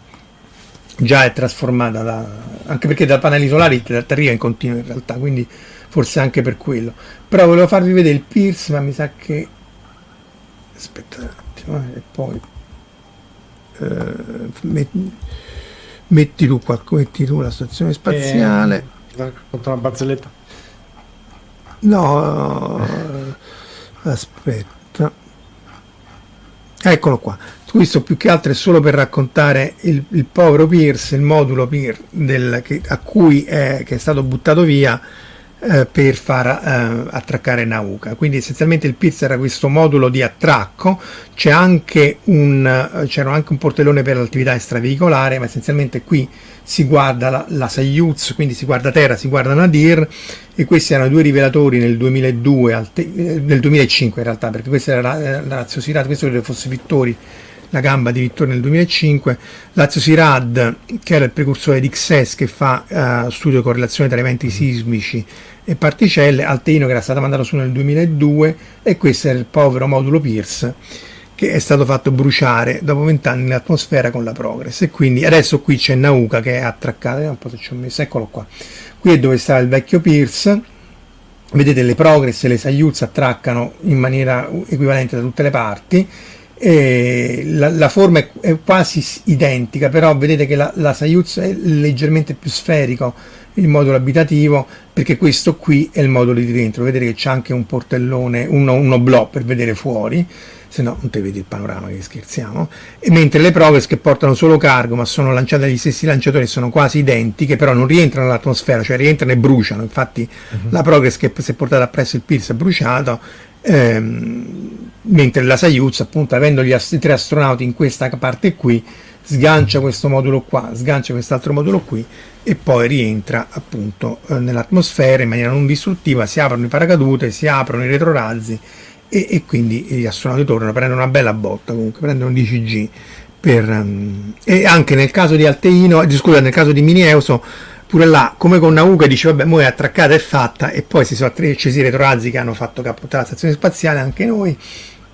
è stata mia colpa mia, dopo aver lanciato tutto da Baco, siamo andati a Baco con Enzo Reali, che è il collega che fa tutta l'alimentazione, abbiamo fatto tutto, eh, lanciamo, è andato tutto bene. Eh, il, la, la, Progress era arrivata a 20 metri dalla stazione spaziale, però il sistema d'attracco automatico, anzi non era una Progress, scusate, era una Soyuz senza equipaggio, perché usava il sistema nuovo di, di, di, di sistema di guida orbitale perché non potevano usare più quelli ucraini per ovvi motivi di, guerre. Mm e quindi il sistema automatico eh, non funzionava lato stazione spaziale, non c'è stato l'attracco e quindi avevo quasi detto vabbè, mo è fatta sta 20 metri, in realtà no, l'hanno rimessa in orbita di parcheggio, Luca Parmitano e gli altri due si sono messi nella Soyuz che, nella, sì, nella Soyuz che stava qua, l'hanno spostata e l'hanno parcheggiata dove doveva andare la Progress e l'attracco dopo tre giorni di Patema d'Anio, dal 24 eh, agosto al 27 agosto, è avvenuto normalmente per, però noi siamo stati fortunati perché potevamo aspettare, a parte appunto le notti insonni, però moduli, la, la, roba biologica, che sono le, le, cose che vengono mandate all'ultimo momento, devono stare nel frigo, eccetera, eccetera, si deperiscono e hanno dovuto rimandare su tutto la, per, la, per, la, parte biologica. Quindi poi quando uno dice è fatta, non è mai, non è mai fatta finché non è realmente fatta. Poi vabbè, nel caso di Mineaso abbiamo dovuto aspettare sino a ottobre che cambiasse l'equipaggio per accenderlo la prima volta, quindi in realtà siamo stati lì col Patema d'Animo che sì, aveva attraccato, sì, l'avevano portato, ma magari si era rotto tutto. E aveva funzionato tutto bene. E poi appunto c'è stato questi tre mesi di angoscia totale fino a, a, al 30 luglio, anzi il 30 luglio aveva detto che c'erano dei dati e quindi uno cominciava a sperare fino a, a lunedì scorso tra l'altro che eh, i dati c'erano, funziona e funziona tutto bene.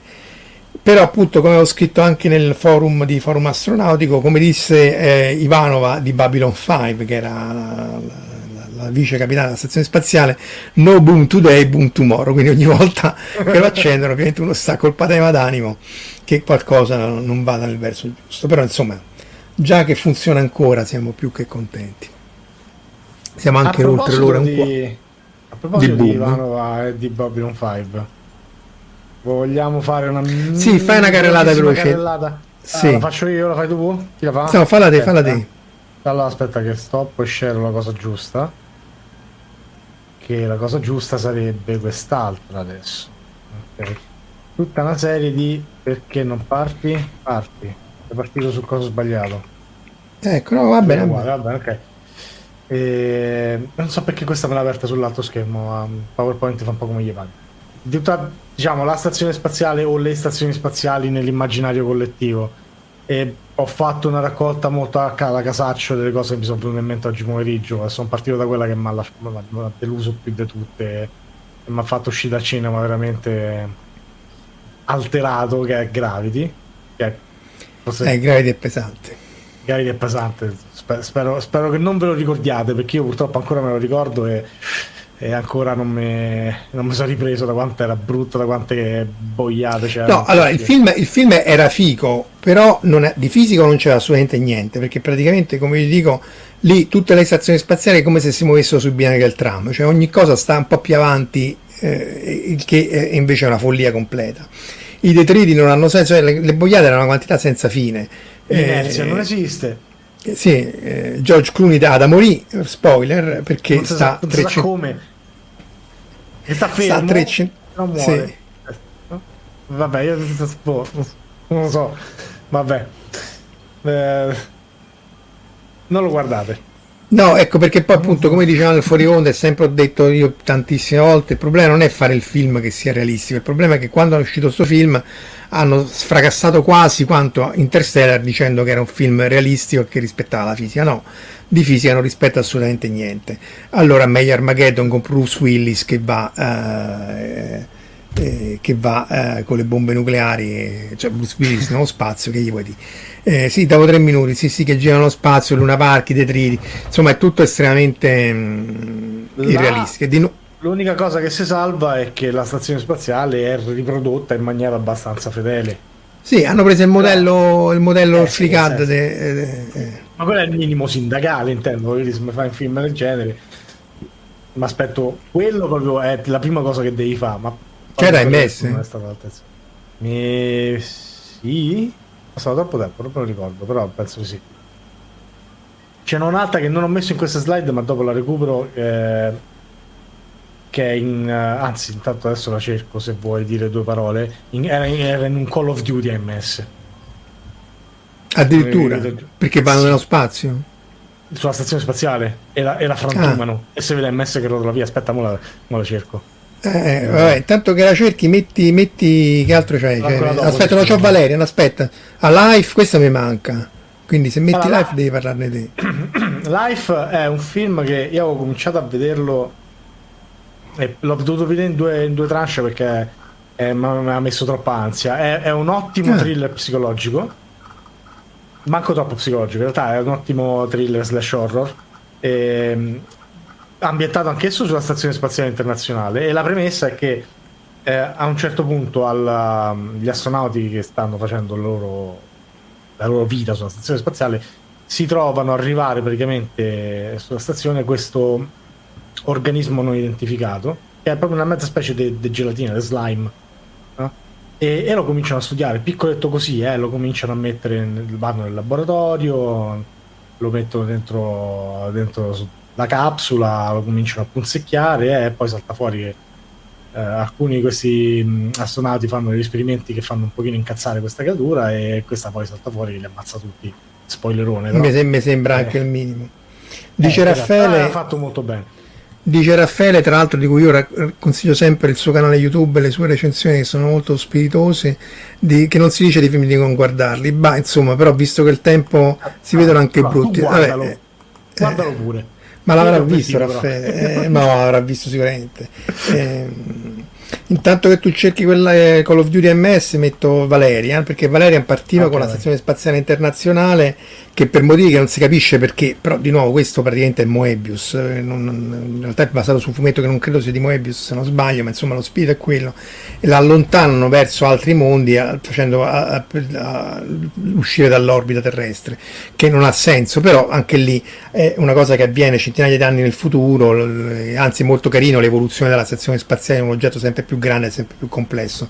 In realtà non è per niente ovvio che potrà essere operativa oltre il 2024, sì, ma forse oltre il 2028 comincia a essere complicato. Dall'altra parte c'è, eh, c'è, c'è, la stazione spaziale cinese quindi c'è da capire un po' cosa succede eh, con... Eh, con, con, col fatto che i cinesi non potranno avere per motivi geopolitici l'unica stazione spaziale in orbita. I russi hanno detto che vogliono farsi la loro a 90 gradi di inclinazione, cioè la stazione spaziale adesso è inclinata di 50 gradi, quindi essenzialmente copre la fascia di latitudine tra meno 50 e più 50 anche per motivi legati ai raggi cosmici, cioè che essendo una dose di radiazione molto elevata, gli astronauti si prendono in un giorno quello che noi prendiamo in un anno, grosso modo, se vai a 90 gradi e vai sopra i poli c'è molta, molta più radiazione. Valerian è bello, sì, sì, Valerian non è molto questo qua, però questo non è, questo vabbè, Deep Space Nine, un'altra stazione spaziale, ma non è Call of Duty MS. No, no, no, no, questo l'ho messo adesso perché così poi continuare. Vabbè, intanto mettiamo, vabbè, Deep Space Nine e Babylon 5, ovviamente, queste sono stazioni spaziali molto più avanzate.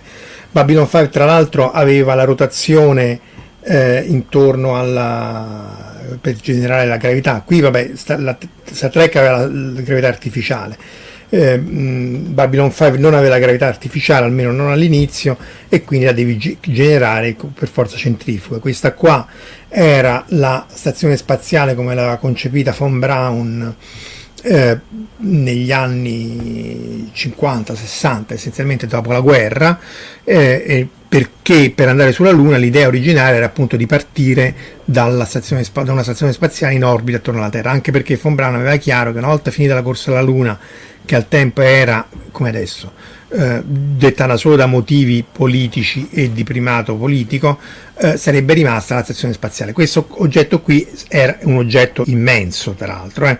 doveva essere messo a 1700 km, quindi problemi con le radiazioni, perché lì ci sono le fasce di radiazioni che al tempo non erano state scoperte, furono scoperte nel 1958 con l'Explorer 1, col primo satellite americano molto grande, 80 me- 3 metri di diametro, forza centrifuga, insomma un oggetto es- eh, estremamente, estremamente complesso che appunto è ben al di là di quello che era possibile, tanto più che si partì con, con attracchi molto più pi- semplici, eh, con uh, appunto eh, i russi erano stati sempre più bravi con gli attracchi, il, il Gemini con la Jena ebbe tutta una serie di, di, di problemi, se poi avete pazienza c'è tutto il corso di Space Instruments in cui eh, parliamo di queste cose in maniera molto estesa, perché appunto la prima cosa che tu devi fare quando devi fare queste stazioni spaziali devi avere l'attracco. Quindi una volta che tu hai l'attracco, eh, poi puoi costruire i moduli e agganciarli via via sempre più grandi. Tu Call of Duty su MS non lo trovi, però voglio dire, non no, è che no, succede. Sto trovando, eh, Metti un'altra. Un collega. Metti che, altro, che altre stazioni spaziali c'è, ecco bravo, Babylon 5, vabbè, se non l'avete vista, ma in generale chi ci ascolta l'ha vista è forse una delle più belle serie di fantascienza e relativamente realistica, nel senso che appunto la stazione spaziale deve ruotare per avere la gravità artificiale, poi dopo hanno la gravità artificiale ma relativamente più tardi, le battaglie sono inerziali, quindi avete i caccia che sparano in direzione opposta o diversa da quella dal vettore velocità, ci sono tutta una serie di piccole sottigliezze che rendono più gradevole la, a parte la storia che è molto figa. E, ehm, anche Babylon 5, eh, Raffaele dice Valerian è bello, sì sì assolutamente Valerian, eh, Babylon 5 e, e, Deep Space Nine sono più o meno dello stesso periodo, anche Deep Space Nine abbiamo parlato, non so che altro hai messo di stazione spaziale, ma se no chiudiamo. Beh, uno... beh, allora, questa, tre, insomma, questa... Eh, questa è quella di 2001 di nello spazio, si basa tra l'altro sul design di Von Braun, è anche molto bello che Kubrick l'avesse concepita come parzialmente costruita e non completamente realizzata, però appunto l'idea è che, che la stazione spaziale potesse essere costruita nello spazio è un'idea originale, ma in realtà eh, appunto ci si, eh, si fa con i modulini, si fa con i Lego, perché purtroppo avendo perso la, le capacità di realizzare oggetti grossi, lo Skylab era un quarto della stazione spaziale internazionale, eh, ricordiamo che col Saturno 5, con 3 Saturno 5 avremmo potuto avere quasi tutto lo stesso volume abitabile, negli anni 70 una frazione ridicola, eh sì esatto, i, cilindri alla Gundam, mi pare che ce l'hai un Gundam, un, un cilindro di... No, di... no, sì, sì, una delle ultime, l'hai... Eh, vabbè, metti una ah, no, Eccolo qua, questo. Sì. Interstellar però. Allora, questo è, però è tipo il cilindro di O'Neill, cioè il fatto che c'è il cilindro abitabile, ah, sì, tipo sì, quelli sì, di sì, sì, sì, sì, sì, ok. No, l'ho messa solo perché se non parliamo di Interstellar non siamo contenti. Vabbè, quello è brutto Interstellar, cioè la parte psicologica della famiglia secondo me è bella, il buco nero non c'ha nessun senso nonostante l'abbia fatto Kip Thorne che è premio Nobel, non siamo degni di nominare il suo nome in vano, però tutta la parte della, del, dei vent'anni eccetera non c'è paura sul senso che va in là, torni. Però appunto per tornare alla stazione spaziale il fatto è che appunto quella internazionale, così come la Mir, eh, è un oggetto costruito mettendo insieme tanti moduletti piccoli perché adesso non abbiamo più il Saturno 5 ecco proprio di ieri c'è la Spaceship che forse è più grande del Saturno 5 ma ancora si deve dimostrare che è in grado di portare carichi nello spazio e forse si potrà andare sulla Luna sulla stazione spaziale. Ma altrimenti eh, creare stazioni spaziali grandi altrimenti abbiamo questi moduletti piccolini sì tutto bellissimo però appunto eh, ecco qua. Ehm, questo è lo shuttle, però anche lo shuttle per quanto figo e grande è, in realtà il modulo abitabile era questo, il cargo che anche se a portata MS è estremamente estremamente ridotto, ma di un fattore 5 rispetto a, eh, a, al Saturno 5 e quindi poi alla fine ti ritrovi con la stazione spaziale che è sì bellissima, ma vedete è fatta di tanti piccoli moduli Lego legati appunto alla capacità di cargo o dello shuttle o del Proton, che è quello che ha lanciato anche Nauka appunto l'altro giorno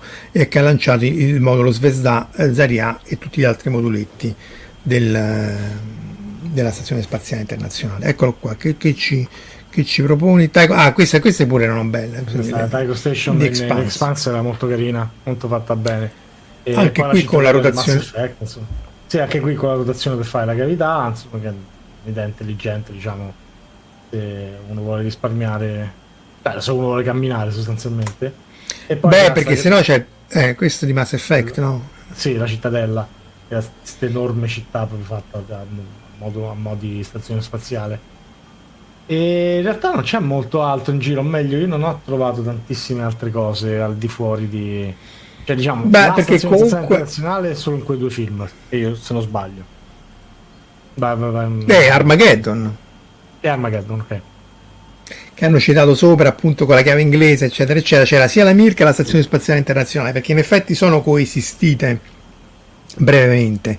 Dunque, perché come era la solita Armageddon, credo che la Stazione Spaziale Internazionale viene distrutta dai meteoriti, dalla, dalla dall'avanguardia dei meteoriti e quindi loro devono fare rifornimento con i due shuttle sulla Mir di un, un, un chiaro carburante, non so ah, che, che tanto carburanti, perché tra l'altro c'è da dire che ecco, la, l'altra, vabbè, Armageddon è Armageddon, quindi non gli si può dire niente a Bruce Willis, però questi motori qua non hanno capacità propulsive se non sono attaccati al serbatoione che qui non c'è. Quindi una volta che sei in orbita, lo shuttle è a tutti gli effetti un aliante, sì, ha dei razzetti d'assetto per l'attracco, eccetera, eccetera, ma quando ritorna a terra è a tutti gli effetti un aliante e non un aereo, a differenza del Buran che è lo shuttle russo. Quindi in realtà poi fare rifornimento per accendere la cosa, per andare sull'asteroide, è una cosa che non ha proprio nessun senso eh, ossigeno liquido, sì, idrogeno, ossigeno liquido, però appunto non c'è proprio il serbatoio per metterli, Tiera. Eh, il problema è che proprio, cioè, non... però ripeto, lì era divertente, anche il russo che era rimasto là per dieci anni. Eh, insomma, se un film di fantascienza non ha vezzi di realismo, secondo me va bene ed è godibile.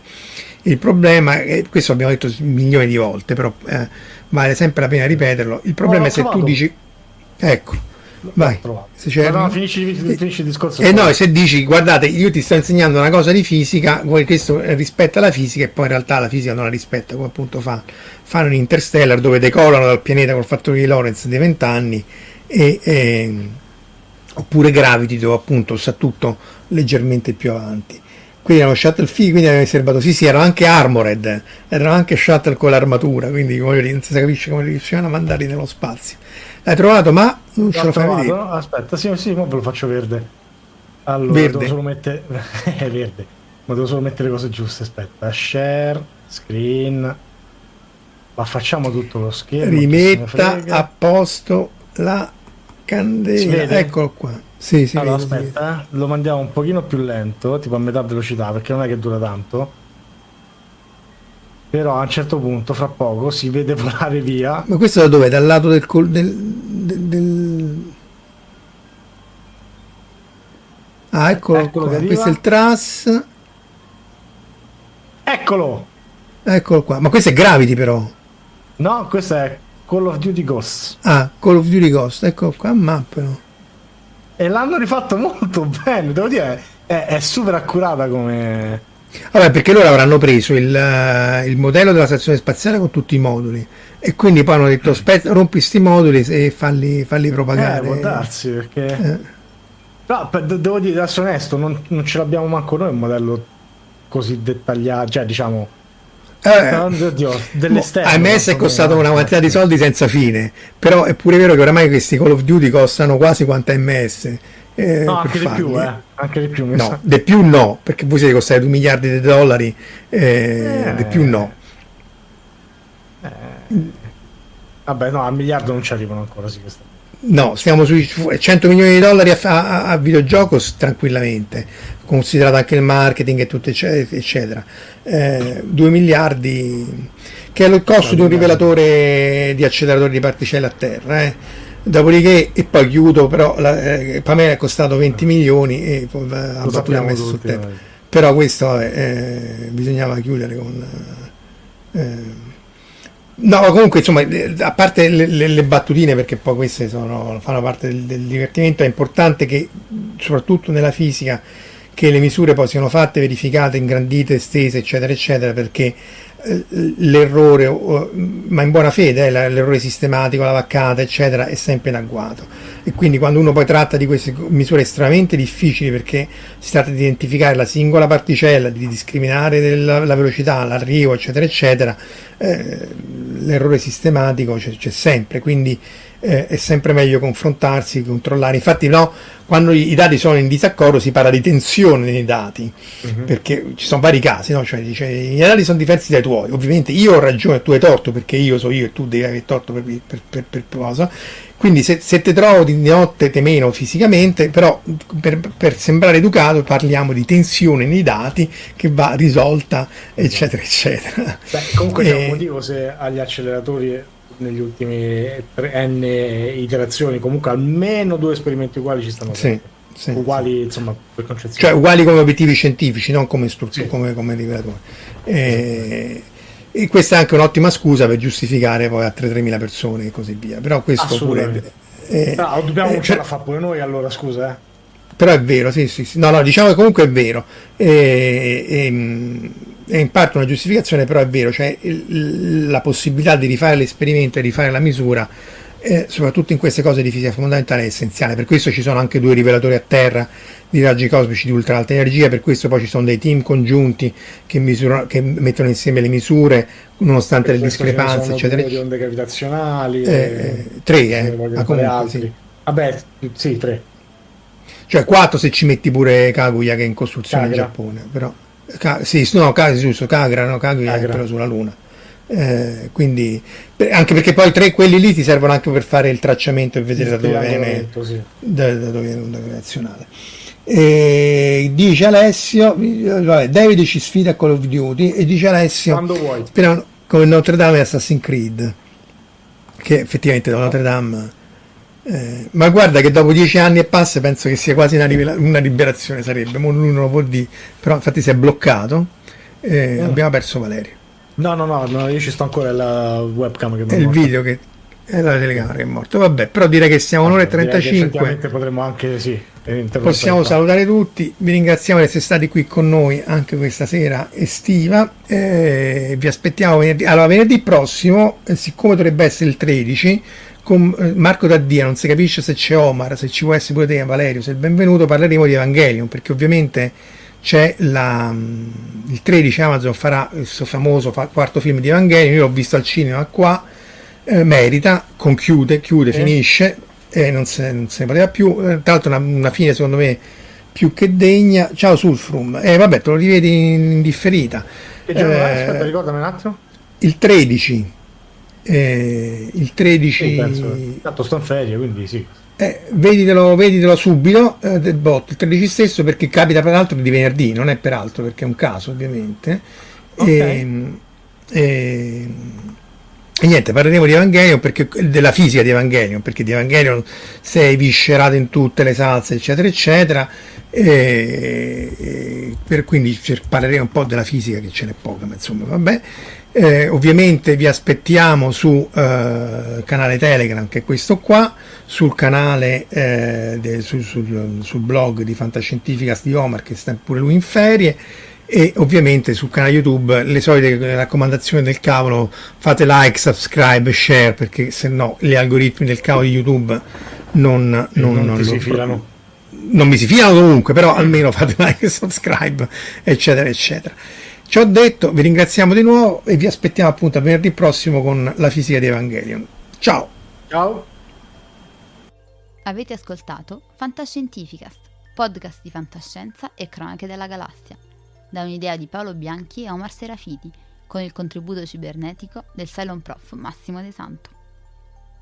Potete seguirci ed interagire con noi sul nostro sito fantascientificast.it, su Facebook alla pagina Fantascientificast, su Twitter sul profilo at Fantascicast, sul nostro canale Telegram t.me slash fantascientificast, sulla nostra community Telegram t.me slash fsccommunity.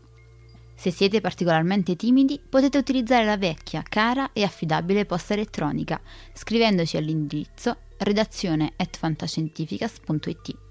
Tutte le puntate sono disponibili sul nostro sito, su Apple iTunes, su Spotify e su Podbean all'indirizzo podcast.fantascientificas.it.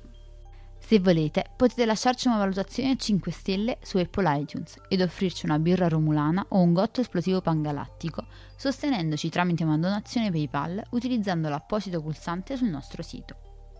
Fantascientificast è una produzione amatoriale, non si intende infrangere alcun copyright, i cui diritti appartengono ai rispettivi detentori. Autorizzazione SIAE 5612I5359. Nessun byte e nessun tribolo sono stati maltrattati durante la produzione di questo podcast.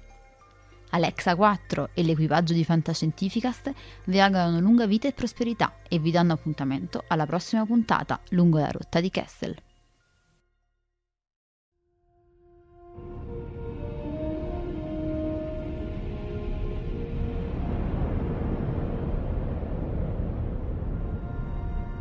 Certo che hanno una gran bella nave. E hanno un capitano ancora più grande. Allora è finita a quanto pare. Io dico che sarebbe il caso che ci muovessimo anche noi. Capitano, ho appena ricevuto un ordine dal comando. Dobbiamo tornare alla base immediatamente. Cambiano equipaggio.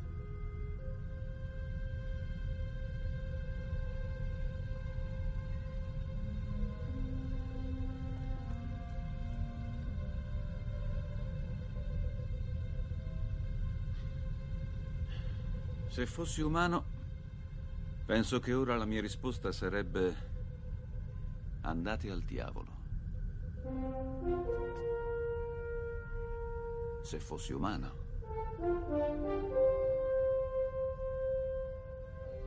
Che rotta, capitano.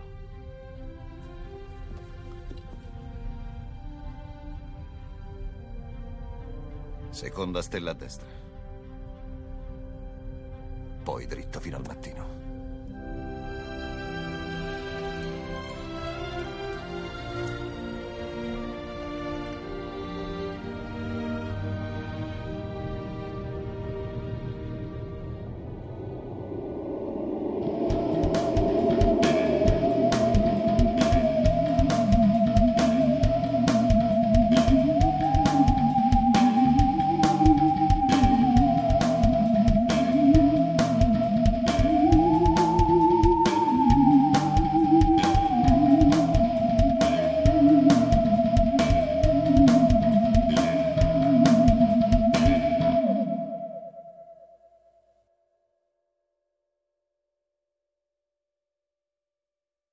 Parker, our purpose is simple. We want to make the world a better place by working more efficiently, by using more sustainable practices, by developing better technologies. We keep moving forward. With each new idea, innovation, and partnership, we're one step closer to fulfilling our purpose every single day. To find out more, visit parker.com/purpose. Parker, engineering your success.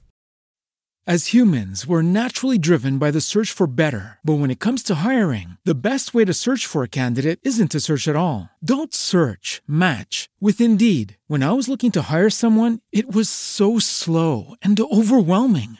I wish I had used Indeed. If you need to hire, you need Indeed. Indeed is your matching and hiring platform with over 350 million global monthly visitors, according to Indeed data, and a matching engine that helps you find quality candidates fast. Ditch the busy work. Use Indeed for scheduling, screening, and messaging so you can connect with candidates faster. And Indeed doesn't just help you hire faster. 93% of employers agree Indeed delivers the highest quality matches compared to other job sites, according to a recent Indeed survey. And listeners of this show will get a $75 sponsored job credit to get your jobs more visibility at Indeed.com slash podcast. That's Indeed.com slash podcast. Terms and conditions apply.